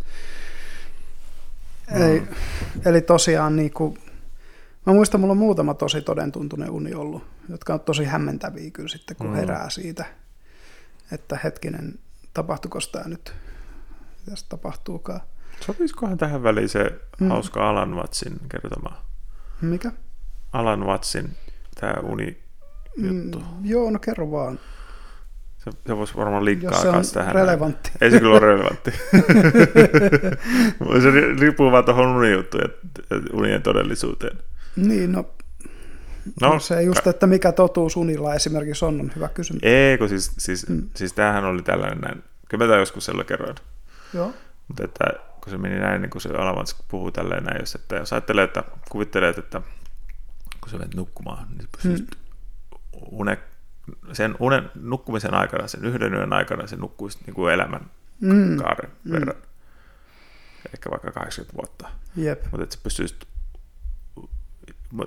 se olisi niin kuin tavallaan sellainen lusiduni, että sä pystyisit mm. tekemään ihan kaikki, mitä sä haluat. Mm. Niin sä just tekisit yli 80 vuotta ihan niin kuin siis sellainen, että sä olisit niin kuin mm. God-modissa, että niin kuin kaikki, mitä, mm. mitä tuleekaan mieleen. Mutta että sitten tarpeeksi monta yötä, kun sä olisit tota noin tehnyt, niin jossain vaiheessa alkaisi kuitenkin puuduttaa, että no, mm. että mitäkään nyt, nyt voisi niin kehittää jotain muuta. Mutta mitä muuta se olisi? No yllätys, että nyt mä teikin selle, että on, mm. vielä niin on aika lailla tota, mm. nämä jumalavoimat, mutta että jossain vaiheessa tulee tapahtumaan yllätyksiä, että mitä mä en mm. ole itse mm. niin kuin suunnitellut siihen. Mm. Ja sitten jossain vaiheessa sä tyyli luovutkin siitä Jumalan voimista. Ja että se on pelkkä yllätys se niin, koko uni. Aivan. Ja jossain vaiheessa näet unta, että sä oot tässä. Hmm. Että tämä on se yllätys. Niin, niin. Että tämä on tällainen hauska. Niin kuin, jep. Hmm. Ja toi, tosta tulee mieleen siis, kun näet niin kuin kokeneita lusiduniharrastajia on, mm. kun ne kertoo, että nehän halutessaan just voi niin kuin käytännössä mennä niiden omaan unimaailmaan. Niillä on mm, niin, niin, että se on joku, sanotaan vähän niin kuin Minecraft-maailma, niin, minkä voi aina ladata. Minkä aina. voi aina periaatteessa, niin kuin, sinne voi aina mennä. Joo. Ja, ja, ja tota, se vaatii niillä, ne, kun ne jotain tekniikoita, mitä ne käyttää, niin niitähän, niitähän löytyy netistä, jos haluaa. Hmm. Mutta tosiaan toi, että ähm, se Mor- Morpheuksen kysymys siitä, että onko unen ja todellisuuden välillä joku perustavanlaatuinen ero, on myös kysymys, joka on ollut filosofien pohdinnassa yllätys, yllätys aika pitkiä aikaa. No Morpheushan on kreikkalaisen Jumalan mukaan nimetty mm. myös, että tota, mm. eikä se ole mikään yllätys, että se niin on. Mm. Mutta tosiaan niin, niin kun meidän aivot kuitenkin konstruoi meille tästä tämmöisen koherentin mm. kokemuksen, niin, niin mitä eroa sillä on sille kokemukselle, mikä tapahtuu, kun me ollaan nukkumassa, eli unessa? Aivothan ei tavallaan sitä ymmärrä yleensä. Mm. Tai siis, jos ei se ole lucid uni, niin, niin sun aivot ei ymmärrä, ei, mm. ei mm. tajua, että nämä kaikki epäloogisuudet, mitä tapahtuu mm. unessa, Jep. niin on jotenkin vialla mm. tavallaan. Kyllä. Että sitten puuttuu se tietty no, rationaalisuus tai miksi sitä voisikaan Sitten kuvailla. puuttuu se, niin kuin, mm, miten voisi sanoa, meidän kokemus fysikaalisen maailman peruskausaliteetit tai, tai tietyt sellaiset niin perusluonnonlait ei toimi samalla tavalla. Niin, tai, tai itse asiassa se, just se, se on sellainen sen... kausaliteetin mm, odotus. Mm. Että se, se että mm. kausaliteetti rikkoontuu unessa, niin mm. se ei ole mitenkään yllättävää Jep. unessa. Et se, joka siis kertoo myös siitä, että se ei välttämättä ole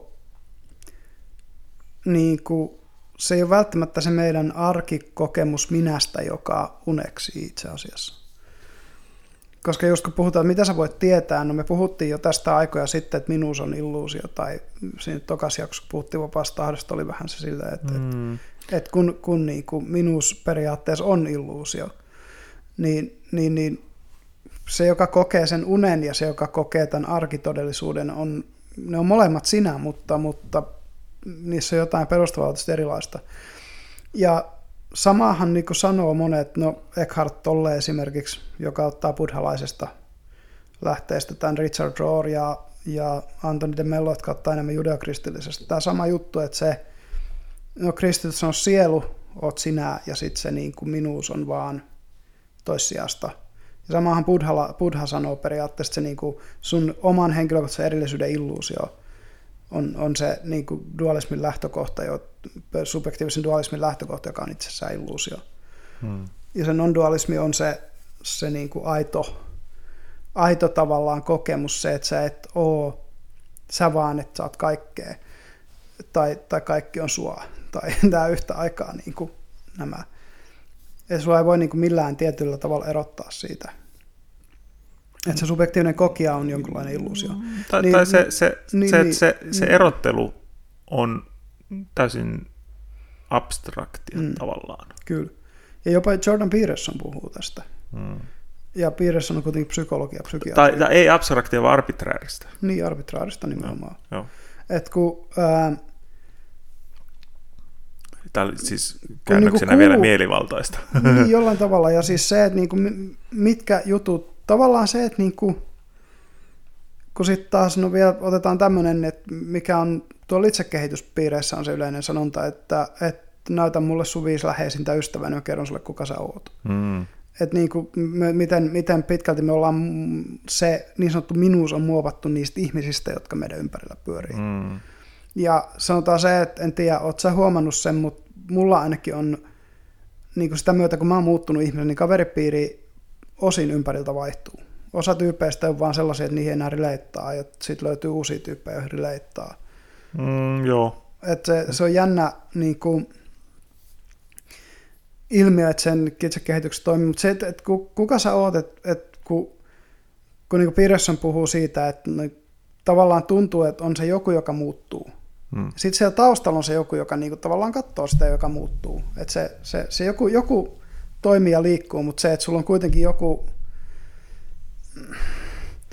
niinku, joku joki, joki, joka havainnoi sen, että miten se minuus muuttuu. Ja tästä tietysti Eckhart Tolle buddhalaisuuden kautta kanssa puhuu, ja, ja se, että sen niin kuin meditaatiolla jotenkin voit saavuttaa sen. Ja Julian Blanc käytti siitä sitä tietokonepelivertausta, että niin kuin, tavallaan, että, että ootko sä se tyyppi, joka on siellä pelissä, vai ootko se tyyppi, jolla, on se kontrolleri kädessä. Mutta nämä on kaikki tietysti samoja metaforia samoille asialle. Mm. Ja tota, se just, että et, et tavallaan niin kuin samaistuminen siihen muuttuvaan minuuteen on kai se, mikä niin kuin yleisesti ottaen on ihmisten näkemys siitä, ketä ne on. Mm. Mm. Mutta se, että et kannattaako siihen samaistua, kun miettii, että ihan jos mä mietin itseäni niin kuin tämän oman aikuisen ihan aikana, niin kyllähän mä oon ihmisenä muuttunut ihan hillittömästi. Mm. Ja silti siellä on joku sellainen niin kuin sisäinen kokemus siitä minuudesta, joka on pysynyt. Et, et mikä siinä um. on niin kuin totta tietyllä tavalla. Et jos ymmärrät, mitä tarkoitan. Mikä, Joo, mikä, siinä on niinku se, mikä siinä on se, niinku, mikä on oikeasti minää? Niin on se, se kokemus siitä, että mä oon joku tietty ihminen, on varmaan aika lähellä. Mm. Eikä niinkään se, se kuka, kuka ole, tavallaan voisin sanoa olevan. Niin kun se ei ole olemista, vaan se on niin, tavallaan se olla verbi, mä oon joskus tästäkin puhuttu, on jotenkin niin kuin ongelmallinen. Mm. Koska vähän niin kuin kaikki on tekemistä tai, tai muuttumista tai liikkumista. Tai, e, et se,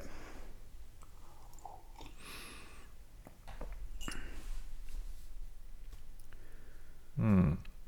Tavallaan se, se muuttumattoman minän kokemus mm. on vain kokemus. Mm, mm. Että että se, että musta tuntuu, että mä oon sama ihminen kuin mä olin vaikka kaksikymppisenä, mm. niin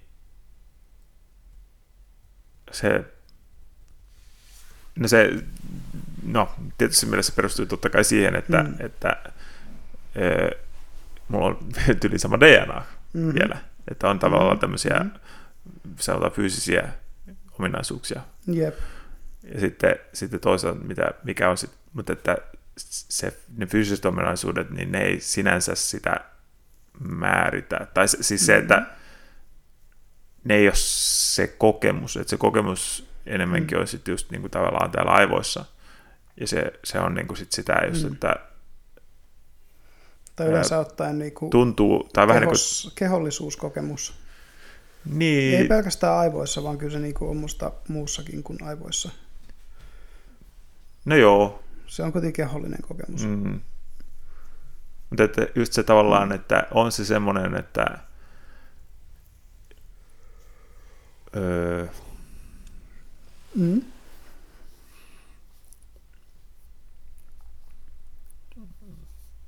Niin, että se, ehkä se kokemus on jossain määrin sellainen, että sanotaan, että mä olin vaikka 20 jouko mm. 1.0.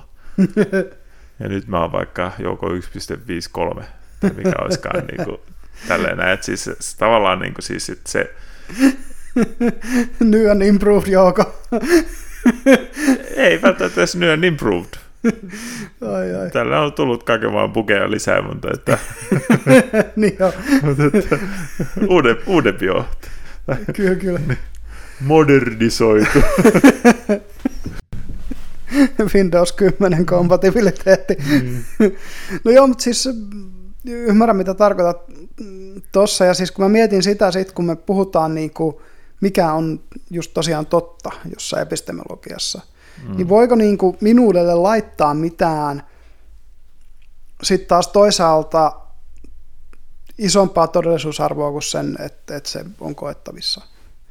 Et, niin kuin on, eihän sille, e, se just, että kun, et sä voit tietyllä tavalla mitata siis kenenkään ihmisen henkilökohtaista minuutta vaikka. Hmm. Jollain. Et kyllä persoonallisuuksia voi tietysti, niin kuin Big Five nyt on olemassa. Hmm. Ja sillä voi arpoa jotain viitearvoja. Mutta kyllähän sekin toisaalta muuttuu. Se muuttuu elin, elin. kyllä, ja, ja sitä voi vielä niin kuin, muuttaa tietoisesti. Kun mm. Periaatteessa niin kuin Pearsonhan on sanonut, että niitä, että jos nyt haluat vaikka olla, haluat, että sulla on isompi conscientiousness, eli tiedostavuus, niin mikä on tämä order, orderliness. Se on enemmänkin uutteruus mun mielestä. Se. Ei, kun se on se toinen osa, sitä toinen on se järjestelmällisyysosa. Siinä on ne kaksi. Uh. Niin, kun siinä on, siinä on siis orderliness ja, ja industriousness, eli, eli järjestelmällisyys ja ja niin kuin aikaansaavuus mm. tai uutteruus. Niin sä voi niitä molempia, siis kun järjestystähän voit ihan vaan sillä, että rupeat vaikka pitää sitä omaa huonetta kunnossa. Mm. Mm. Ja, ja pistät kalenteriin, että no niin, joka lauantai vittu imuroidaan. Ja muuta, niin se odollinen nousee siitä, kun teet sitä tarpeeksi kauan, sit just se industriousness nousee siitä, että vaikka sulla on to-do-lista ja sä pidät sen jatkuvasti. Ja ne on mm. pieniä mikromuutoksia. Mm. Että ne, ne on habituaalisia muutoksia, sen takia niiden on pakko kohtuu, olla kohtuu pieniä mikromuutoksia. Mm. Äh, siitä on erittäin hyvä kirja Atomic Habits. Mutta mm. mut tosiaan toi just, että et niinku, nekin on vaan viisi ulottuvuutta persoonallisuudelle. Mm. Eikä nekään itsessään kerro, että kuka sä oot. Ne antaa sulle jotain viitteitä siitä, minkälaisia ominaisuuksia sillä sun koetulla minuudella jollain objektiivisella mittarilla muihin ihmisiin nähden on. Tai jollain, voisi sanoa, niin kuin intersubjektiivisella mittarilla ehkä. Mä en ole onko se koettu minuus, mitä se mittaa kuitenkaan. Niin, no, se että... ei mittaa sitä koettua minuutta, mutta, mutta se mittaa tiettyjä... Äh, niin on totta kai, koska ihmiset myös valehtelee itse. Jo, joo, mutta siis se, jos ajatellaan, että tänään niin. sanotaan, että joku näkee sen öö, koetun minuuden läpi, mm. näkee sen illuusiona. Jep. Niin mun käsittääkseen se ei tarkoita, että se sä pomppaisitkin yhtäkkiä niin kuin just sit, vaikka just jossain extroversio-akselilla toiseen päähän, äänipäähän ei, tai mitä ei, tällaista. Ei, näin, että se, että se, se, se se on tietty se, Se, mitä nämä mystikot sanoo, on se, että sä hyväksyt itse sen jälkeen. Joo, ja mutta siis sit, nyt sit mä, sulla ei ole sitä in, sisäistä konfliktia sen välillä, ketä, kuka sä haluut olla ja kuka sä oot. Joo, mutta että, niin, että olisiko se se, että se, niin, ehkä se koettuminuus mm.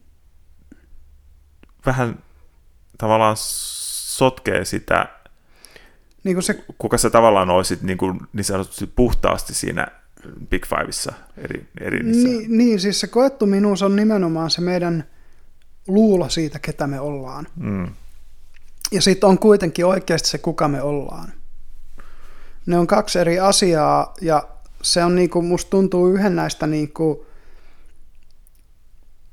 niin kun puhutaan jostain valaistumisesta tai mistä tahansa, niin, niin just se yksi, yksi niistä ulottuvuuksista semmoisesta käsitteessä on just se, että kun sä katot itseäsi, niin sä näet sen, kuka sä oot, etkä se, ketä sä haluat olla. Mm. Tai kuka sä haluat olla. Mutta siis se, se Huomaa, että olen tänään lukenut vähän- erään turkulaisen tekstiä, kun Se, mitä mä nyt vähän haen tässä nyt Tulee takaa, että jos, jos ajattelee tuota mm, Big Fivea tai Mm. toinen on se Myers-Briggs, jep. niin Myers-Briggs on epätieteellinen, mutta jatka. joo, mutta tämä, no, no Pettersson esimerkiksi sanoi siitä, että se on jossain määrin suuntaan antava sekin, että se ei Mm, nyt ihan humpuukia kuitenkaan. Niin. Mutta että, no jos ajatellaan Big Five, että Mm. on niin kuin, jotkut tulokset tulee siitä, Mm. sillä mikä on sen sun minuuden Mm. värittämä. Mm. Ja ilman sitä väritystä, Mm. niin, niin mä en usko, että se, se voisi olla mitkään ääripää jutut Mm, kuitenkaan. mm. Että se, se, se koettuminuus vähän niin kuin vie sitä sun vastauksia vähän erilaiselle, mutta että ei ne kuitenkaan niin kuin ihan päinvastaiset luultavasti missään vaiheessa olisi. Ei, ei. Siis ää, en, enitähän sitten voisi sanoa, että mist, kyse on vähän niin kuin siitä freudias jungilaisesta superekosta. Mm. Eli siitä, että sä näet itsesi semmoisena versiona, kun sä haluaisit tietyllä tavalla siis olla, ja se, se nimenomaan pohjautuu johonkin, jo, mikä sä muutenkin oot. Mm. Mutta siitä on niinku siloteltu jotain huonoja puolia pois ja, ja, ja niinku pakattu vähän li, lisää. Se niinku, tiedätkö just, että et, et, mit, tavallaan se, että niinku, se on semmoinen vähän niinku hienompia, kauniimpia, rohkeampia, urheampia ja, ja tiedätkö, silleen, älykkäämpiä ja, mukavampia kaikkea tällaista. Et ne, ne sen pahimmat niin kuin, ongelmat, mitä sulla on, jonkun millainen tyyppi ootkaan, niin, niin niitä vähän niin kuin vähennellään ja sitten taas niitä sun hyviä puolia sä mietit. Niin kuin. Mm. Mutta tuosta Mm. mulle tuli tällainen mieleen, että toi, jos ajattelee just tota noin koetun minuuden sitä Mm. Big Fivea, Mm. ja sitten tavallaan sen, mikä se nyt olisikaan, Mm. todellisen minuuden, tai miksi sitä Mm. haluaisikaan sitä sanoa, niin ne molemmathan elää. Mm. Mm. Että Mm. niin kuin kaksikymppisenä Mm. ne on tavallaan tietty, Mm. ja kolmekymppisenä on tietty, neljäkymppisenä tietty, Jep. että ne niin kuin, ei ole tavallaan sellaista pysyvää, mitään pysyvää. No se periaatteessa se havainno, joka sitä muutosta katsoo. Mutta se havain... No, mm, mut se, se, Mm. se havainnoja, jos se kuitenkaan tavallaan... Tai, tai no niin, se menee vähän niin kuin siihen tav- tavallaan, että kukaan ei ole niin kuin ratissa. Mm, niin, no kun se on, se on näitä ikuisia kysymyksiä, mutta, mutta kun on selkeästi me ollaan kuitenkin niin kuin erilaisia, Mm. kaikki ihmiset. Mm-hmm. Eli, eli ei voi sanoa myöskään, että, että niin kuin se voisi jonkunlaisena objektiivisena sanoa. Tietty, tiettyjä asioita voi, mutta että, että täysin, täysin niin kuin objektiivisesti sanoa, että, että koska olet ihminen, olet tämmöinen. Siellä voi antaa jotain raja-arvoja sille boksille mahdollisesti, Mm. mihin, mihin, mihin tuommoinen ihmispsykologia menee. Niin, No, ja, no, ja kun siis miettii, että esimerkiksi se just, että kun puhuttiin tuossa aikaisemmin, että missä menee raja mystiikan ja hulluuden välillä. Me on puhuttu tästä aikaisemmissakin jaksoissa. Hmm. Kun se, että no, yksi voisi sanoa, että mystikko on muihin ihmisiin nähden harmiton tai beneficial, miten se sanotaan, niin kuin hyödy- hyödyllinen. Mm. Ja hullu on taas haitallinen tai itselleen tai muille. Mm. muille että se niinku, tämän tyyppisiä, siihen voidaan vetää tämmöisiä, mutta nekin on kaikki sosiaalisia. Eihän ne ole niinku objektiivisia niin, juttuja. Ja mitä tuossa aikaisemminkin puhuttiin, siis just se, että jos joku sanoo, että näki yöllä Jeesuksen, Mm. niin jos menet sopivassa kristityssä kontekstissa sitä puhumaan, niin nämähän on niin kuin, että hei, jos... Ja sitten jos Näköjään, menet, mitä se kertoo sulle ja niin edespäin. ja, ja jos sä menet Niin. sitten psykiatrin juttu sille, niin sitten se on, että no niin, menepä tuonne sulle tulee osastolle vähäksi aikaa Niin, tai, tai Tässä on voisi sulle olla, olla, että me voitaisiin tehdä vähän, niin, tässä voitaisiin tehdä muutama testi sulle nyt. Niin, Katsoa, että missä sun todellisuuden taju menee. niin. Mutta kun sekin on tosiaan aika subjektiivinen, siitähän ää, psykiatrista ja psyke, psykologista instituutiota on niin arvosteltukin. Ja jos kun nyt puhutaan just siitä, että ää, 30 vuotta sitten, jos joku olisi väittänyt vaikka niin 12-14-vuotias tyttö, että mä oon poika, Hmm. niin 99 sadasta olisi psykoterapian kautta todennäköisesti löytänyt takaisin niin kuin identiteet, takaisin niin kuin tavallaan terveeseen naisidentiteettiin. Hmm. Öö, nyt käytännössä niin kuin mitä tapahtuu, on, että ei edes tehdä psykoterapiaa, vaan mennään suoraan sinne transitioterapiaan. Tämä on ihan puhtaasti poliittinen päätös näiden psykiatristen ja psykologisten instituutioiden sisällä, että miten tätä hoitoa tehdään. Hmm. Et ne hoitosuositukset on mennyt 30 vuodessa siitä, että, tai, tai niin kuin, tässä oli Twitter, Twitterissä kier- kiersi sellainen video, missä sellainen nainen oli silleen, että, että kun välillä mä oon, joku, mä muista mikä se oikea nimi oli, tai siis mikä se sen niin kuin given name oli, mutta sitten välillä mä oon tää Michael, ja sitten se Michael tulee välillä väärissä paikoissa esiin, ja sitten mä niin katson sitä silleen, että eikö tota kukaan vie hoitoon? Se on Niin, niinku, tai se kuulostaa niin sanotulta jakomielitautiselta No, tai tällaiselta. siis, niin, multiple personality disorder. Joo, mutta että, Ja, ja niin kuin se, että ei, kun ei, vaan silloin vaan, silloin vaan niin kuin saa valita katsoa sukupuolensa silleen, hmm, koska tahansa meidän pitää kaikkien kunnioittaa sitä sen valintaa. Niin kuin, nämä on poliittisia päätöksiä. Entäs niin kuin, silleen se todellisuus, missä me oltiin, kun me oltiin nuoria, ei ole todellakaan se, niin kuin, se Overton window on siirtynyt hmm, ihan hmm. sikamäärän. Ja just se, että kun puhutaan, että mikä on totta ja mikä ei, niin, niin kuin, senhän nämä poliittiset voimat just haastaa käytännössä, koska no siitäkin puhuttiin yhdessä jaksossa, että onko kaikki sopimuskysymystä. Hmm. Kun ei kaikki ole sopimuskysymystä, se on aika selvä. Se vaan, että voidaanko me tietää tarkalleen, mikä se totuus on jossain vaikka sukupuoliasiassa, ei välttämättä tarkalleen, mutta me voidaan tietää siitä todennäköisesti 99 prosenttia. Tai 99, piste jotain prosenttia. Ja sitten siellä on se pieni ambiguiteetti jossain. Mutta se ei tarkoita sitä, että se koko kysymys olisi enää Mm. auki. Niin, t- tässä on se, mm, mikä sitä nyt onkaan tämä,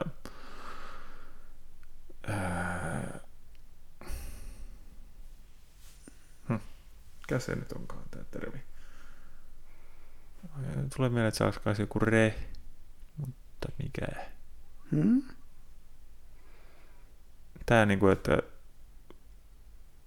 tämä, että relativismi. Niin, relativismi, Niin, joo. Se, joo. No relativismi, tässäkin voidaan sitten vielä yksi, yksi ehkä sen sopii muuten, nyt kun otit puheeksi, niin, niin hypätään aihe siis, kun puhutaan tietysti siitä, mitä on, Mm-hmm. mutta sitten kun puhutaan siitä, miten pitäisi olla, mikä on periaatteessa etiikkaa ja moraalia, niin siinä välissä on, niin kuin kaikki me tiedetään, GMOren muotoilema naturalistinen virhepäätelmä. Eli siitä, miten asiat on, me ei voida kertoa si- sitä, miten asioiden pitäisi olla. Ja, ja tota, nämä on eri, kahta erilaista periaatteessa tietoa. Siis se, että niin kuin, meillä on faktatietoa ja sitten meillä on moraalista tietoa. Ja se moraalinen tieto kuvaa just jotain, mikä on hyvää elämää ja, ja toimivaa elämää. Ja, ja se faktatieto maailmasta on enemmän tätä, mistä tiede puhuu. Ja tämä on, ö, tää on niinku filosofisia kysymyksiä, näitä niinku 101, että näitä on taas mietitty silleen vuosituhansia. Mm. Ja sen pohjallahan käytännössä niin kuin mä näkisin on se meidän eksistentiaaliahdistus niin kuin loppupeleissä. Eli jollain tavalla ehkä kuoleman pelko. Mutta tota, Mm, en ihan hiffaa, miten sä nyt sen tuohon vedit. me halutaan kaikki tietää, miten me voitaisiin elää. Niin kuin, vaikka sillä tavalla, että me ollaan, meillä on kavereita ja, ja meillä on riittävästi ruokaa ja meillä on riittävästi niin kuin, Mm-hmm. tiedätkö, kaikkia näitä asioita. Mm-hmm. Ja se tieto, miten sellaista elämää eletään, on, on sitä niin kuin moraalista tai eettistä tietoa pääosin. Se on se, miten sä tuut toimeen sen esimerkiksi niin kuin viiteryhmän kanssa, jonka kanssa olet tekemisissä. Se on sun sosiaalisia taitoja ja tällaisia juttuja. No toisaalta tuo on hyvin myös faktatietoa. Mm, niin, no, kun se on toisaalta musta tuntuu, että se ei ole. No, no Kun se on just sitä siis- practical knowledgea eikä sitä procedural knowledgea. Tai siis se, se ei ole sitä niinku semmoista, että vähän niin kuin 2 plus 2 on 4, vaan se on nimenomaan niin kuin jotain, mikä opitaan kokemuksella ja elämällä.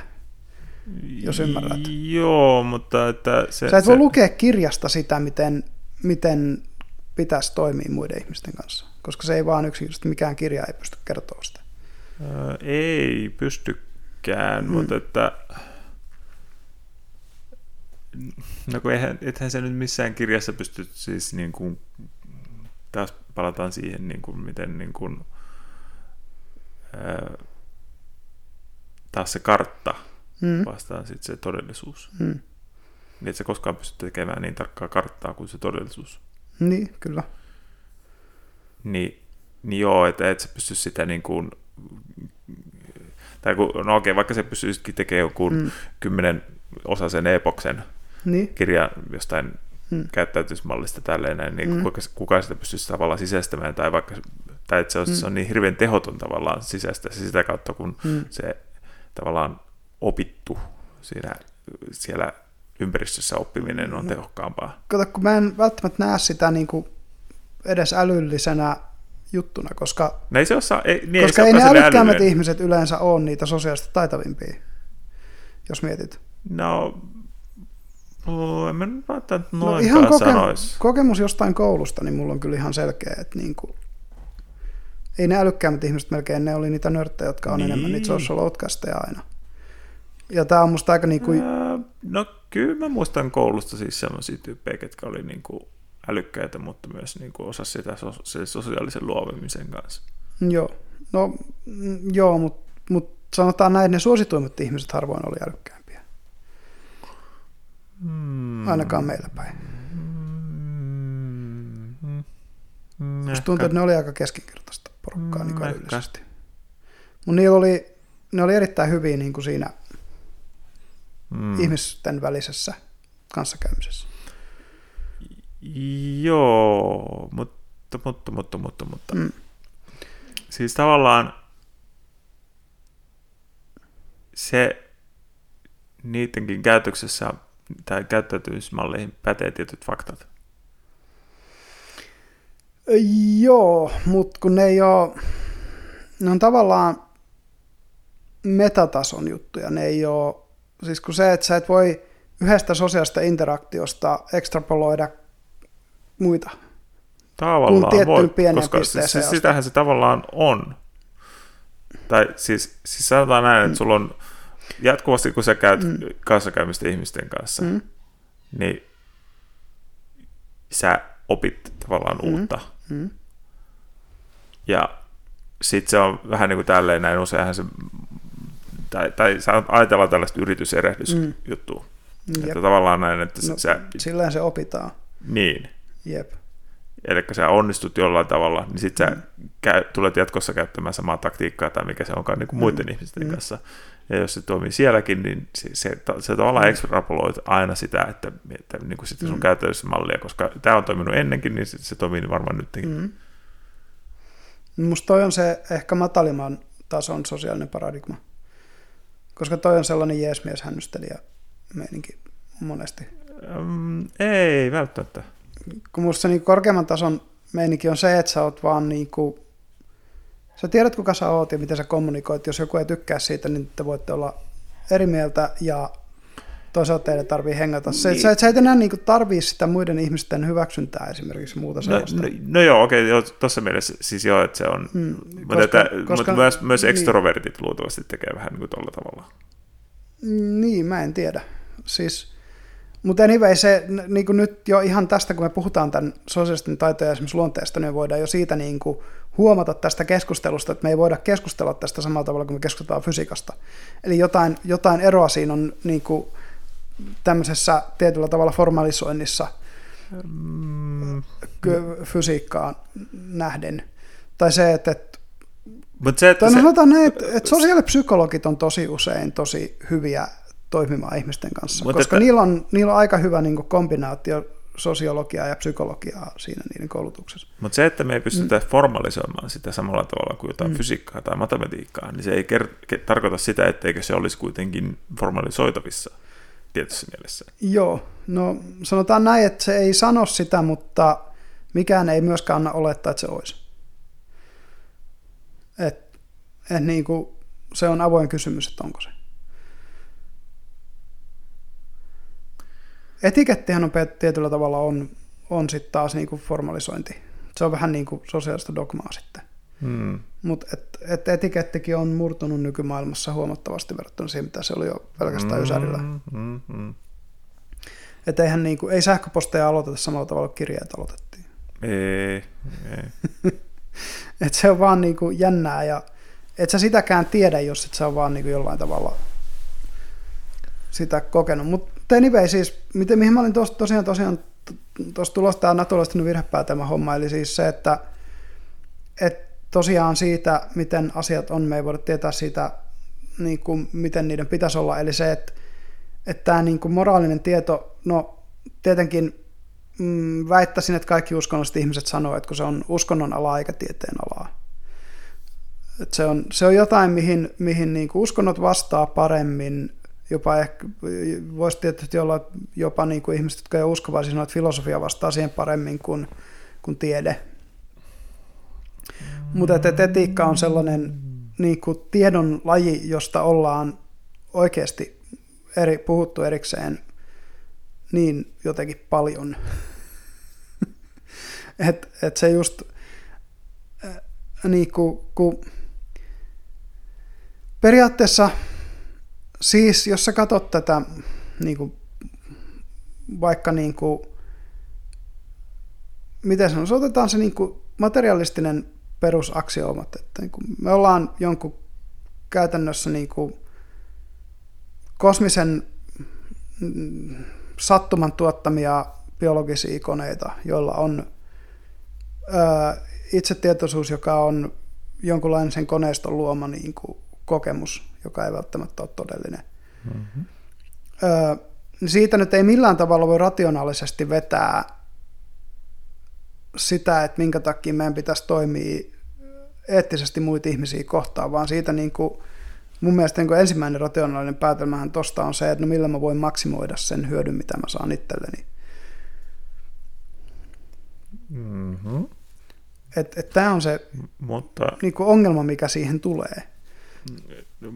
Tämä on se naturalistinen virhepäätelmän tavallaan niin kuin, se, se tavallaan ehkä yksinkertaisesti tuota liikaa, koska Mm. siis se että, se, että sun etu usein on myös sun lauman etu. mm, mm, Ja sitten kun ottaa niin kuin nämä evoluution aiheuttamat tavallaan Mm. niin kuin jutut esimerkiksi näissä, näissä ö, välittäjäaineissa mm. ja miksi näitä kut- kutsutaan näitä kemikaaleja, serotonin sun muut.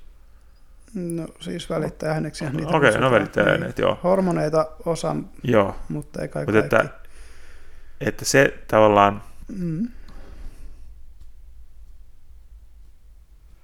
kun me ei olla kuitenkaan se semmoinen tavallaan pelkkä, sanotaan vähän niin kuin laskelmoiva tietokone, mm, joka pelaisi sitä peliä mm, ilman tunteita mm, ja ilman sitä tavallaan alitajuntaa mm, tai semmoista, niin kuin, niin. e- että kun se tietyssä me, siis loppupeleissä meidän kaikkien se vähän niin kuin perimmäinen tavoite mm. tietyssä mielessä on se oman itsen mm. se maksimointi, hy, oman hyvinvoinnin maksimointi. Mm. Mutta jos sulla on vaikka lapsi, mm. niin se, että sä maksimoit sun lapsen hyvinvoinnin, mm. maksimoi sun hyvinvoinnin. Mm. Et, ja sama pätee niin kuin kaikkiin mm. ihmissuhteisiin. Mm. Ja sitten toisaalta se, se, se vähän kertoo myös siitä, mi, mi, miksi se myös soditaan. Mm. Koska se tavallaan, että sä maksimoit sinun mm. ja mikä, mik, mitkä sä määritteletkään sun niin kuin mm. heimoksi. Niin, se on ryhmäidentiteetti. Niin. Ja sitten on nämä toiset, jotka mm. taas ovatkin täysiä vittupeitä.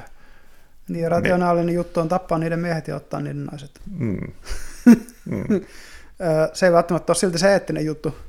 Mutta se just kuvasit, kuvasit ton, että et, et niinku, koska me ei olla se pelkkä niinku kone, vaan mm. siellä on haamu siellä koneessa, niin kuin sanotaan. Ghost in the shell, ghost in the machine. Ja, ja niinku, se on se sielu tai tietoisuus, miksi sitä nyt haluat sitten kutsua. Ja se on se pyhä, kipinä se on se, se, on se pyhä lahja, mikä, mikä meistä tekee ihmisiä ja eläviä. Ja tosiaan niin, niin sä voit rationalisoida kaikilla noilla erilaisilla tavoilla sitä hommaa, mutta mun mielestä toi kaikki vaan silleen, niin kuin, että, että sä toimit hyvin et sen takia, että, että niin kuin, sä olisit miettinyt tuolla tavalla. Sä toimit hyvin sen takia, että sut on, sut on ohjelmoitu tai sut on niin kuin kasvatettu siihen transcendentaaliseen moraaliin, mikä länsimaissa on viimeiset pari tuhatta vuotta ollut. Siis sanotaan, se on siinä mielessä transcendentaalinen, että se ei ole tule mm. kenessäkään ihmisestä suoraan. Mm. Mutta mut siis toi, mitä mä nyt mm. tuossa noin kerroin, se on post rationalisointia. Se ei ole mm. siis sellainen, että minä, minä olisin niin kuin jatkuvasti, niin kuin, hmm, mitäs minä nyt tässä hetkessä maksimoisinkaan tämän oman, oman Niin, ja muutenkaan siis rationalistiset moraalithan, moraalijututhan on täysin käytännössä naurettavia tai silleen, koska ei, ei se ole, se, ne valinnat, mitä me tehdään, ei ole koskaan rationaalisia käytännössä. Mm. Ja just sen takia esimerkiksi mun mielestä, no vaikka just se utilitaristinen ajatusleikki siitä kärrystä, mikä menee, ja sitten sun pitää tönästä se ukkosen tielle tai, tai, tai, tai viisi tyyppiä tai, tai, tai vääntää vimusta niin, että se menee yhden tai viiden päälle. Mm. Niin, niin on naurettava juttu, koska se on ihan sama, miten sä siihen vastaat kun sä et ole siinä tilanteessa, jossa se tilanne, niin kuin, se, se kiksi, mikä sulle tulee siinä tilanteessa, kun, kun se on just se, että sulta kysyy joku ton kysymyksen, yksi, kaksi, kolme, noin, sitten kyllä tilanne on ohi. Sun olisi tuossa ajassa pitänyt pystyä tekemään se päätös. Sä et pysty siinä niin rationalisoimaan mm, sitä. Mm, joo. Et, et, tämän takia, tämän takia niin just, just joku rationaalinen moraali tai, tai tämmöinen niin on, on aika niin kuin haihattelu myös. Tämän takia mä olen vähän niin kuin sitä mieltä, että kaikki moraali ja etiikka on niin post hoc rationalisointia. tai toimii sillä tavalla parhaiten, että et, koska tuommoinen just taas, mm. nä, tai vaikka, vaikka tota trolliprobleemia miettisi mm. kuinka paljon tahansa, yep. niin sä sä voit, sä voit käyttää siihen satoja tunteja pohdiskelemaan, että miten mm. se nyt oikein olisikaan, että, mm. ja sitten tulisi vaikka siihen päätökseen, no kyllä mä nyt varmaan vääntäisin sitä vivusta, mm. mutta sitten jos, koska se tilanne ei koskaan tulisi lutosta, olisi toi, mutta vaikka olisi lähellä kees vastaavaa, mm. Mm. Niin, niin just se, se, että sä oot tavallaan harjoitellut sitä päässäsi, niin se mm. ei kerro sitä, että se kuitenkaan tekisit niin oikeasti. Niin, kyllä. Ja sitten sit se olisi se, että tavallaan No, just jossain määrin se, että oliko joku teko oikein vai väärin, hmm. niin mä näen sen, että se tulee jossain määrin sitä lopputuloksesta. Mm-hmm. Eli se etukäteen ei pysty tietämään monissa asioissa, että onko se oikein vai väärin, väärä teko. Joo, siis... Varsinkin, koska sitten kanssa tämä The Road to Hell is paved with good niin, intentions. Eli sä voit olla, sulla olla oikein jalot ja voisi sanoa jopa moraalisetkin. Erittäin hyvät, kyllä. Mm, tarkoitusperät erittäin mm. hyvät ja mm. sellaiset, sanotaan niin kuin, että jos sä kertoisit sun tarko- tarkoitusperät, niin sit sä jossain etiikan kurssilla saisit mm. kymppiä ja Jep. tai miten se nyt... Niin, tai, tai niin kuin, niin, ne on niin kuin sellaisia, mitkä teoriassa olisi sellaisia just, että, että kun, no okei, okay, trolley problem, jos vaikka mennään mikä kärry, kaivoskärry ongelma, niin, niin mä joskus sitä mietin, ja sitten tulin siihen tulokseen, että periaatteessa niin kuin, kristitty vastaushan tuossa olisi hypätä itse siihen kiskoon. No, sulla Joo, tarpe- tämä oma elämä. Sulla niiden tarpeeksi mu- massaa. Joo, se, se pitää iso. olla se 300 kiloa läski, joka siihen terästä eteen. Mutta se tosiaan, niin kuin, mä vaan mietin sitä, että eikö toi on, niin kuin, toi on se, jos, jos silleen, what would Jesus do? Niin eikö toi ole niin kuin vähän se vastaus? Mitä Jesse tekisi? Antaisi henkensä niiden muiden puolesta. Hmm. Et, et niin kuin se, mutta et, sekin on vähän sellainen, niin kuin, että kuin moni ihminen sit sellaisessa tilanteessa, kun itsesuojeluväestö kikkaa ineen, niin hyppäisi siihen. Niin.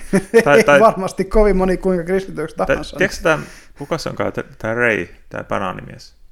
Hmm? Banaanimies. Banaanimies? Niin, tämä, tämä Ray... Äh, Kurzweil? Ei Ray Kurzweil, vaan siis tämä on yksi tämmöinen jenkki apologisti. Ai niin, onko se tämä niinku Aha, se on tämä yksi kreationisti, joka Joo. on sitä mieltä, että kun banaani on niin kuorittava, niin, niin, niin se on Jumala luonut. Joo, siis, siis tämä ah, kreationistit, my pet peeve. Joo, mikäköhän se Rei joku? No, en, en Ei se... silloin mitään väliä, mikä sen nimi on, mutta... Mutta tota, se, se on joskus se ottanut tällaisen mm. E- esimerkin, että mm. kun tota, toisen maailmansodan aikana niin ilmeisesti oli tällaista näin, että Joo. Että tota, näitä juutalaisia tai jotain hmm. vankeja, niin kuin, niitä ei välttämättä kaikki edes tapettu ennen kuin ne hmm. heitettiin hautaan ja sitten vaan puskutraktorilla niin kuin maat päälle. Maat päälle. Hmm. Niin tota, sit se, se jotain, jollekin se, niin kuin just, se on vähän semmoinen gotcha-kysymys just tavallaan, hmm. että mitä tekisi siinä tilanteessa, jos sä siellä puskutraktorissa ja katsot, että, että tuolla nyt on vielä tyyppejä elossa, hmm. mutta että se ja sitten on tota, kaveri aseen kanssa, että no niin joko ajat tai kuolet. Niin, tai siis ei sen tarvitse olla kupseri asepukussa, kun se on vaan auktoriteetti. Mm. Niin tota... Teette velvollisuutesi. Niin. Niin. Toi on aika samanlainen kuin tuo trolley problem. Mm, kyllä. Ja, ja niin kuin suurin osa ihmisistä tekisi niin, just sen, mitä käsketään. Niin. Mm se, no se nähtiin siinä, siinä Milgramin tottelevaisuuskokeessa.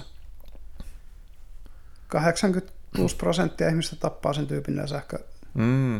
Ja siis katsojille tiedoksi Milgramin tottelevaisuuskoe, öö, voidaan linkata se tähän descriptioniin, oli tällainen koe, missä Stanley Milgram, sosiaalipsykologi, testasi ihmisten auktoriteetin tottelemista sillä, että on sellainen koeasetelma, missä oliko se nyt 10 vai 50 voltin välein nousi nousi tota joka vivusta sähköisku, minkä kuulema tyyppi saa toisessa huoneessa. Mm. Niillä kerrottiin, että missään vaiheessa sähköisku ei ole tappava, muistaakseni ennen sitä koetta. Vai oliko se niin, että se toinen ei vahingoitu pysyvästi niistä jotenkin näin. Ja ne ei oikeasti antanut niitä, siis se sähkö, se koeasetelma siis ei... Siellä se ei on jotain näyttelyä, mistä... Niin, se on näyttelijä, joka huusi huus kyllä kun Joo. syötävä, kun se sai ni, ni, niitä sähköiskuja, jotka ei ollut oikeita sähköiskuja. Joo. Ja suurin osa ihmisistä veti sen sinne tappavaan 300 volttiin asti, napsutteli niitä. Oliko se ollut kymmenen välein nimenomaan? Mm. Niin mun se oli joku 80 plus prosenttia ihmisistä, jotka vaan niin kuin, se on valmiita antaa, kun vaan labratakkinen kaveri sanoo, että eikö jatka nyt vaan, mm. Niin on valmiita antamaan se tappavan sähköiskun. Mm. Että tota, olisiko tämä 70-luvulla tämä Milgramin? Jotain sitä luokkaa. 70- tai 80-luvulla. Mm. Niin, niin tosiaan tämä, että sitten kun se natsiupseeri on siinä sanomassa, että jyrää ne juutalaiset sinne mm. elävinä sinne hautaan, niin, niin melkein kaikki mm. ihmiset, koska sitten se toinen mahdollisuus on mennä sinne kenguruoikeudenkäyntiin kolmannen valtakunnan tuomarin eteen kuuntelemaan sitä, että kun sä et ole tehnyt velvollisuutta, sit sä oot siellä juutalaisten joukossa. Mm. Ja sä tiedät sen, että mm. se on mm. toinen mm. mahdollisuus. Mm. Mm. niin, niin tämä on vähän tämmöinen just, että, että näitä jotain... Mutta tavallaan, tavallaan että mikä, niin, että tavallaan tietyssä mielessä se moraalinen teko olisi niin kuin ottaa vaan se kuullakalloon itse. Mm. Mutta tota...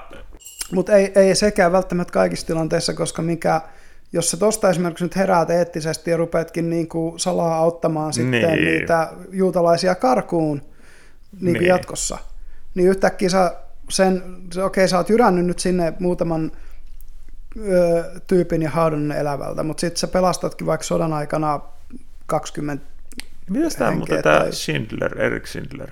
niin sehän Se- pelasti satoja. Mutta mut olisiko sen, mä en varma, kuoliko sen tavallaan toimien tai tekojen ansiosta myös jo jonkin verran ihmisiä? Sitäkään mä en muista itse, mutta kun en ole siis Schindlerin listaakaan kattonut siis. Niin, en mäkään ole mä- oon mä sen joskus sen leffan nähnyt, mutta en, Mm. en mäkään sitä, niin kuin, sitä tarinaa selleen muista, että Jep. mikä siinä olisi ollut sitten, mutta että voisi hyvinkin ajatella, että se tavallaan No teki, eiköhän se jossain Kristallnahtissa vielä ollut, niin kuin, mikä oli se ensimmäinen juutalaisvainojen. Mm. Niin voisi vois kuvitella, että siinä vaiheessa aika harva oli vielä, kun oltiin aikamoisessa semmoisessa niin kuin, taloudellisen nousukausin ja saksalaisen nationalismin hurmoksessa, Mm. niin harva vielä siinä vaiheessa niin kuin, oli kriittinen sitä kohtaan mitään. Mm. Et, et mä voin kuvitella, että se Kristallnahti avasi sit kyllä niin kuin älykkäämpien ja moraalisempien ihmisten silmiä sille, mitä, mitä tämä tulee olemaan, kun tätä ruvetaan viemään mm. loogiseen päätepisteeseensä. Nyt tavallaan, että jos ajattelee sitten, että, Mm. että loppujen lopuksi varmaan oli parempi tyylinen, että se Schindler sitten niin kuin, sanotaan ei kieltäytynyt siitä ensimmäisestä, milloin se olisi saanut kullankalloa, vaan sitten Niin, jälkikäteen alkoi niin kuin auttamaan. Niin just tämä on se, kun tämä on just näiden eettisten, että periaatteessa voit rationaalisesti sanoa, että se paras tapa olisi totta kai kuolla itse siinä, Niin. mutta, kun, mutta kun se ei välttämättä ole. Niin. Ja, kun, ja just se, että sä et voi nähdä etukäteen, että onko Mm. Myöskään. Että eihän sekään niinku, vaikka se, se puskutraktorin ajaja sit siinä vaiheessa, niin välttämättä, entäs jos se siinä vaiheessa laitetaankin asekädessä rintamalla, se ei pääsekään auttaa yhtään juutalaista koko sodan aikana enää. Niin, sekin. Niin. Niin, niin että se, ei sekään tiedä, mikä sen oma tulevaisuus on. niin. Mutta et, et niinku, se, että se voi vannoa, että niin se tekisi, mutta entäs sitten, jos sille ei annetakaan mahdollisuutta mm. ja kaikkea. Et, et, siinä mielessä joo, moraali voi, voi sanoa, että se on post hoc rationalisointia, mutta ku- kuitenkin sitten me tiedetään se, että on, on jotain periaatteita, joiden mukaan toimiminen tuntuisi tuottavan parempia lopputuloksia. Ja toisia Mm. periaatteita, joiden mukaan toimiminen tuottaa huonompia. Ja just niin kuin nyt on nähty tämä esimerkiksi tämä tribalismi, mikä on aika isosti vallalla, Mm. niin näyttää tuottavan aika huonoja lopputulemia. Mä Melkein. mietin, että onkohan se koskaan, että onko se aina ollut tietyssä mielessä saman verran valloilla, mutta nyt vaan se polarisointi on tuonut sen niin vahvasti esille. No siis joo, tietyllä tavalla on, mutta mut sanotaan näin, että ehkä, joo, se ero ehkä on siinä, että niinku, mm, ennen nämä niin sanotut heimot pystyivät näkemään toistensa todellisuuteen. Mm. Ja nyt näyttää siltä, että, että, että ainakin nämä ääripäät molemmissa näistä on karannut. Mm. Ja siis siitä oli hyvä kuva kans, kun joku oli tehnyt, että kun, ö, miten oma poliittinen kehitys on mennyt, niin se on se vasemmisto-oikeisto jako, semmoinen niin viiva, Mm. ja se seisoi siinä niin kuin keskellä pikkasen vasemmalla puolella. Ja sitten, sitten vaan niin kuin, sillä oli joku liberaali frendi, joka oli siellä ihan vasemmalla. Sitten se vaan pisti sen tyyppi, joka siellä vasemmalla, juoksemaan lisää vasemmalle, niin että sitä viivaa tuli lisää ja se keskusta siirtyi. niin että se jäi sitten sinne oikealle puolelle yhtäkkiä itse, vaikka se itse niin kuin siirtynyt yhtään Mm. mihinkään. Mutta kun se äärivasemmisto vei sen vasemman niin vasemmalle, Mm. että et sitten sit tu- tulikin moderaatti oikeistolainen sen takia. Musta se on aika hyvin kuvattu sitä, koska se kuvaa aika paljon sitä, miten mun poliittinen oma näkemys on muuttunut myös tietyllä tavalla. Mä oon aika pitkälti kyllä niin kuin yrittänyt pysyä irti siitä, koska on tiettyjä asioita, missä mä samaa mieltä vasemmiston kanssa ja vihreiden kanssa, ja on tiettyjä asioita, mistä on ihan selkeästi samaa mieltä oikeistolaisten. Joo, niin kuin, mulla, on siis sellainen, et se on enemmän niin kuin asiakysymys. Et, et esimerkiksi just niin kuin, joo, mä oon huolissani ilmastonmuutoksesta, Hmm.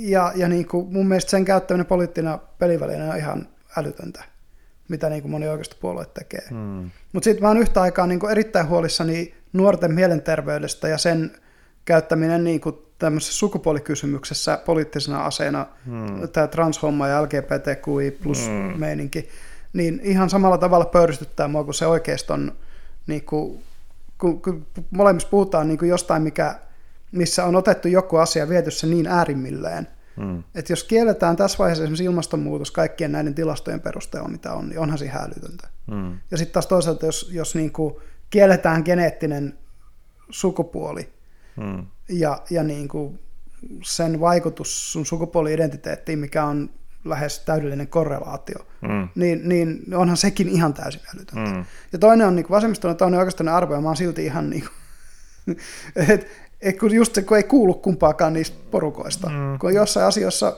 vaan niin kuin, ja kun en mä no. missään nimessä ole myöskään sitä mieltä, että ihmisiä pitäisi pakottaa vääjäämättä kahteen sukupuolimuottiin, mutta se just, että vaikka tuommoisessa sukupuolidysforiassa, niin se ensimmäinen on se psykoterapia. Pari vuoden psykoterapian jälkeen niin se terapeutti voi arvioida, että onko se sukupuolenvaihdos oikeasti relevantti hoitomuoto sille dysforialle. Hmm. Mutta ei se, sitä ei voi niinku päättää tuolla tavalla, kun 14-vuotias pikkutyttö, joka on sosiaalisten piirien hylkäämä, niin yhtäkkiä onkin sitä mieltä, että se on poika, koska se ei sovi, sovi joukkoon. Hmm. Et kun, kun just tämä, että, että niinku, mä en ole myöskään sitä mieltä tosiaan sitten, että, että nämä oikeiston Mm, et, mm. Mä oon siellä no, jossain keskellä aika monessa tällaisessa sä, asiassa. Sä kuvaat sitä tosi hyvin, että minkä takia mäkin on niin poliittisesti koditon. Niin. Koska, koska tietyissä kysymyksissä, joo, kyllä, ilmastonmuutos, kestävä kehitys, tämän tyyppiset mm. asiat, joo, tämä, tämä, tämä niin kuin mm. tämä viherväsemmistä ajaa, niin sillä on paljon hyvää, mm. paljon enemmän hyvää kuin siinä oikeistolaisessa. Mm. Mutta sitten taas just näissä niin kuin sukupuolia tämmöisissä kysymyksissä, tai just joku niin kuin turkistarhaiskut ja ekokapinat ja, ja muut, mitkä niin kuin, ei vie mitään eteenpäin, niin... niin... Mm. Tai, tai kun se, se on kun se on, se on vähän niin kuin se, se aina, että tavallaan ajatellaan niin kuin vaikka puoluetta kokonaisuutta, mm. vaikka jotain vihreitä. Yep. Tai, tai ajatellaan vaikka tota SDPtä. Joo. Eikä se niin edustaa vasemmistoa. Mm, keskusta, kokoomus, pitäisi olla niin keskusta vasemmistolainen ko, Kokoomus edustaa niin oikeista. Niin. niin ja tavallaan. kokoomus on kohtuu taas keskusta oikeistolainen puolue. Joo. Mutta Ka- kaikilla siis kansainvälisellä poliittisella Mutta että tavallaan niin kuin molemmista puolueista löytyy sit tavallaan kuitenkin se jossain määrin äärivasemmistosiipi mm. ja äärioikeista siipi, niin tavallaan se legitimisoi, legi, mm. onko se legitimisoi? Mm. Sen, aina sen äärisiiven, mm. tavallaan se ääni sille puolueelle. Mm. Että se, se, se, se tavallaan, ei se nyt ihan noin mene, mutta, mutta kuitenkin mm. vähän niin kuin se, että kun sä annat sen äänen, äänen mm. vaikka just äh, kokoomukselle, Jep. niin tavallaan annat myös sitä ääntä sit sille niiden, mikä on sitten jossain määrin se äärioikeus. Semmoinen libertaari oikeistolainen siipi taas sitten No, tai mikä se nyt sitten olisikaan. Niin. No siis onhan siellä jokunen tällainen kunnon korporativisti, joka olisi jo lopettamassa mm. näitä suurimpaa osaa näistä meidän niin kuin sosiaaliturvasta muusta. Mm. Mutta puolueinahan suomalaiset puolueet on kaikki, voisi sanoa, niin kuin jossain määrin sosiaalidemokraattisia, koska on, on. harva puolue täällä, tässä sanotaan, että yksikään puolue, joka on yhtään niin kuin isompi millään tavalla, niin ei, ei kiellä sitä, että tarvitsisi olla jonkunlainen sosiaaliturva, ilmainen terveydenhuolto, mm. mm. jotkut tietyt valtion monopolit. Mm. Nämä on niin kuin aika selkeitä mun mielestä niin kuin sosiaalidemokraattisia juttuja, mm. ja, ja jopa kokoomus kannattaa näistä mm. suurta osaa. Mm. Niin, niin, niin just tämä, että, että se, se just, että, että siitä lähdepä nyt pistämään, vertailemaan republikaaneja ja kokoomusta, kun republikaanit vastustaa esimerkiksi terveydenhuoltoa ja sosiaaliturvaa. Tai, tai mutta se, se, se, sekin niin on, on mm. että äh, republikaanit ja, ja tota, tota, demokraatit, nehän oli niin kuin vielä muutama kymmentä vuotta sitten paljon lähempänä toisiaan kuin on nyt. Ne oli melkein sama ja, puolue. Ja sitten se, niin, ja sitten se, sit se, just se tavallaan se mm. näiden, ne, ne äärisiivet, niin niitä ei mm. joko tai niistä ei kuulu ainakaan mitään. Sanotaan, ja nyt niitä, ne on, niin kuin, ne, ne on niin vitun äänekkäitä niin kuin molemmat, mm. Var, varsinkin niin kuin Antifa, mm. niin kuin siellä, siis sehän on helvetin mm. äänekäs. Kyllä. Se.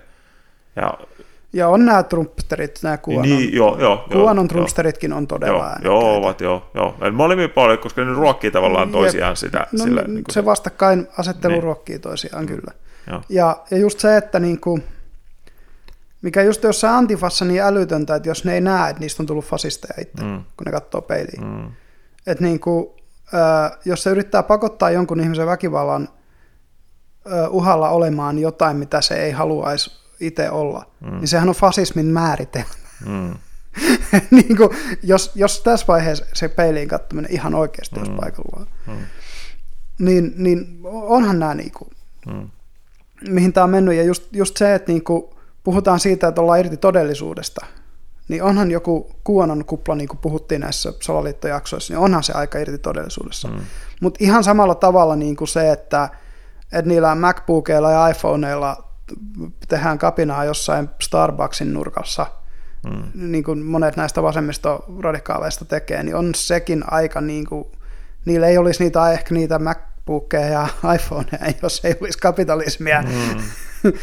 et, et, tsekatkaa historian kirjoista. Ei ollut Neuvostoliitossa niitä. Mm. Eikä olisi vieläkään, jos ei niitä olisi lännestä sinne viety. Mm. niin kuin, mutta just tämä, että et, ollaan tultu tietysti tietyllä tavalla pitkälle siitä, kun ruvettiin puhumaan, että mikä on tieto ja mitä voidaan tietää, mutta et, et, kun nämä on niin hyviä esimerkkejä, just tämä poliittinen radikalisoituminen ja ideologiat siitä, että kun irrot, irrottaudutaan niin kuin faktoista, ja, tai ja luodaan ollaan oma, erittäin valikoivia, valikoivia niiden. Ja sitten jos nämä echo chamberit. Juu, kyllä. Että Jep. Ka- kaiutetaan vaan tai käydään niitä, levitetään vain niitä omaa agendaa, agendaa ja, tukevia faktoja niin. sit siinä omassa pienessä piirissä. Jep, että ei, ei, niinku, ei katsota sen ulkopuolelle. Mm. Ja, ja sanotaan just se, että, että kun se menee dogmaattiseksi, mm niin, Joo, siis nämä on niin kuin siis... siis jep. Siis... Ja sitten se menee siihen, että jos et sä oo kaikista asioista samaa mieltä, niin sä oot, et ole enää meidän puolella. Hmm. Siis... Et kun ennen vanhan, mun on sanottava siis ihan oikeasti, ennen vanhan, jos oli kymmenen järjestöä, jotka oli tyyliin kymmenessä asiassa niin kuin yhdestä asiasta samaa mieltä, ne pystyi järjestämään sen yhden asian ympärille yhteisen tapahtuman hmm. ja vastustamaan vaikka ydinvoimaa. Hmm nyt jos on kymmenen järjestöä ja ne on yhdeksästä asiasta samaa mieltä, niin ne ei pysty sen yhden asian takia enää järjestämään yhteistä ja mm. yhtenäistä. Niin kuin, siis tämä on oikeasti, tämä, kun mä oon tehnyt kansalaisjärjestötoimintaa koko aikuisikäni, ja mä oon käytännössä luopunut siitä viimeisen muutaman vuoden aikana, kun viime, joku viisi vuotta sitten suunnilleen, neljä-viisi vuotta sitten mä lähdin se, että menee. Kun, kun yksinkertaisesti se yhteistyön tekeminen muiden kansalaisjärjestöjen kanssa rupesi tulee niin vaikeaksi. Hmm että et just, että niinku, kun, kun, kun niinku samaakin mieltä olevat järjestöt kistelee niin voimakkaasti keskenään. Hmm. Mutta toi, niinku toi, no, noissa, niinku toi dogmaattisuus, hmm. se, se, mulla on semmoinen, voisi sanoa allergia uskontoja kohtaan, niin se, se niinku hä, hä, hälyttelee se, siis sitä, sitä kyllä vahvasti. Jep, Tosin sanotaan näin, uskon se dogmat usein on maltillisempi ja hiotumpi kuin dogmat. Niin, niin, no sekin joo. Etenkin näillä isoilla valta, valtakirkoilla. Niin, tai se, se, on oikeasti, niin kuin, joo, niin- se, se on oikeasti tota, siis no nyt jos ajattelee nyt yleensäkin Euroopan uskontoja, mm. niin ne ovat maltillistuneet ja maallistuneet tässä niin. viimeisen niin. muutaman sadan vuoden aikana Kyllä. hyvinkin reilusti. Varsinkin viimeisen sadan vuoden aikana. Joo, että, ja, tai sanotaan, kyllä se kehitys alkoi jo niin kuin reformaation valistusajasta. Juu, juu. Et silloin kun enää ei ollut yhtä paavia, joka pystyi sanomaan suurimmalle osalle kristikuntaa, miten asiat on, hmm. vaan yhtäkkiä oli monta eri uskontokuntaa ja erilaista uskonnollista johtajaa, jotka, jotka ei enää ollut, ja erilaista dogmaa, jotka ei ollut samaa mieltä hmm. asioista. Niin, niin se vääjäämättäkin se vaikutus väheni. Hmm. Hmm. Väheni kyllä siitä. Et se, se on ollut semmoinen niin kuin, tietynlainen kehitys, mutta se ei ole välttämättä huono asia, että kirkkojen maallinen valta vähenee, koska niiden pitäisikin keskittyä hengellisiin asioihin eikä maallisiin kysymyksiin mm. pääosin. Et se, se on näin niin kuin mun sanottava kristittynä, että ei, en mä kaipaa teokratiaa mm. hallintomuotona. Näistäkin voidaan puhua siinä hallintomuoto podcastissa, kun puhutaan, niin, niin teokratiat on tuottanut erittäin huonoja lopputulemia mm. verrattuna demokratioihin. Mutta ähm, mut tosiaan toi, että kun mm, on, on toi, että tavallaan, että kaikki nähdään niin kuin jonkunlaisena supermarkettina, josta voidaan poimia ne faktat, mistä tykätään ja hylätä ne, mistä ei Ne, tykätä. No se, tai pick and choose. Niin. Mm. Ja kun ei se oikeasti, niin kuin, sanotaan, että, että, ja kun tätä näkee siis tieteen sisälläkin jo, tätä näkee jo niin kuin Mm. tieteen aloissa, tätä näkee yliopistoilla, tätä näkee julkaisuissa. Mm. Ää, ja tämä klikki, niin kuin se Erik Weinsteinin kertomus siitä, kun ää, se loi tämän Geometric Unity-teorin, Mm. Ää, ja se siitä vastaanotosta, minkä, ne, minkä se siitä sitten sai. Silleen, että jaa, sä haastat meidän niin kuin, nykyisen ymmärryksen fysiikasta. No sä et olekaan sitten meidän porukassa. Mm. Ja sitten fyysikot leikkii poliitikkoja jossain fysiikan laitoksella, kun pitäisi tehdä tiedettä. Mm. Ja tietysti asia on, voin sanoa, humanistisella puolella ja valtiotiedepuolella huomattavasti pahempi, koska siellä, Mm. siellä on sitä niin kuin vasemmisto äh, hiihtäjää. Ei, tai, tai siinä on yleensäkin siis se, että yleensäkin humanistisissa tieteissä, niin, niin se ei ole sellaista samanlaista objektiivisuutta, tai ne on paljon subjektiivisempia kuin nämä Niin se oli. luonnontieteet.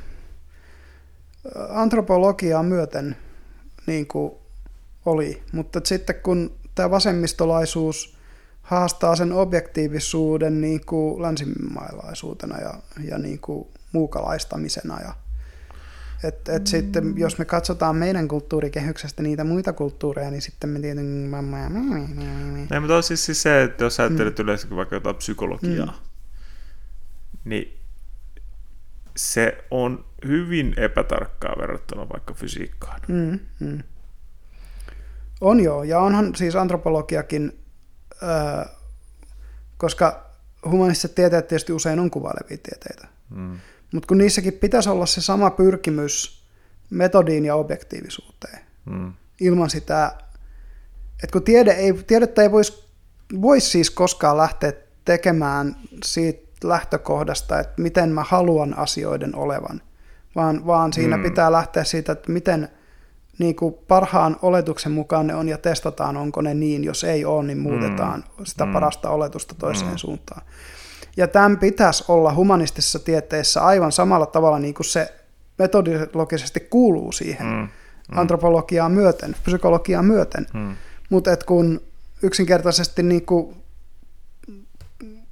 kun monet vaan haluaa, niin kuin just, just näissä sukupuoliasioissa, niin, niin kun, kun on ensin päätetty, että niitä sukupuoli on Mm. infiniittimäärä, niin sitten vaan kehitetään se teoria, millä päästään Mm. siihen lopputulemaan. Mm. Eikä niin, että tutkittaisiin, onko se näin. Mm. Ja, ja, niin kuin, mm, ja se just, että, että kielletään niin kuin, ja tämä just, että tieteet klikkiytyy, että ne kielletään muiden tieteiden niin kuin vaik- vaikutus omaan tieteeseen. Mm. Että kielletään vaikka biologian vaikutus humanistisiin ja valtiotieteisiin. Mutta kun just se, että et ihmisbiologian tuntemus tuottaa jonkunlaista tietoa yhteisestä ihmisyydestä, Mm.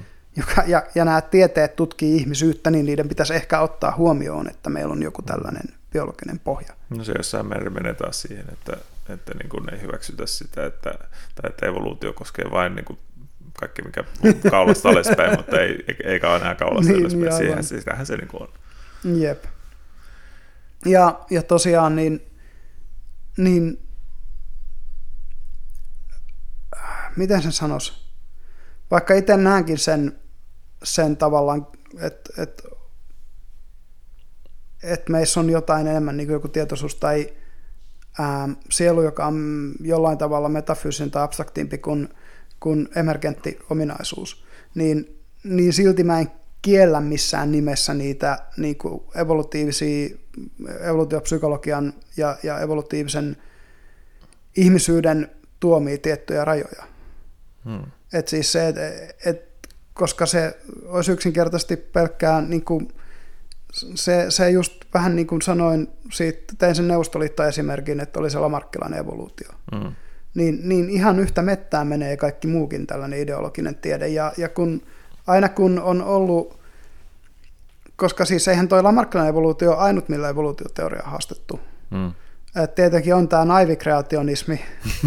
Maailma luotiin 6004 vuotta sitten, tai siis No, tässä olikaan? 6000... Intelligent Design oli se silloin Sitten oli tuli se sitten. intelligent design ja se perustuu siihen Darwinin aikalaiseen siihen watchmaker-argumenttiin. Se William Paley. Taipallinen, joo, Palin, tai, taipallisen kellon teki argumenttiin. Mm-hmm.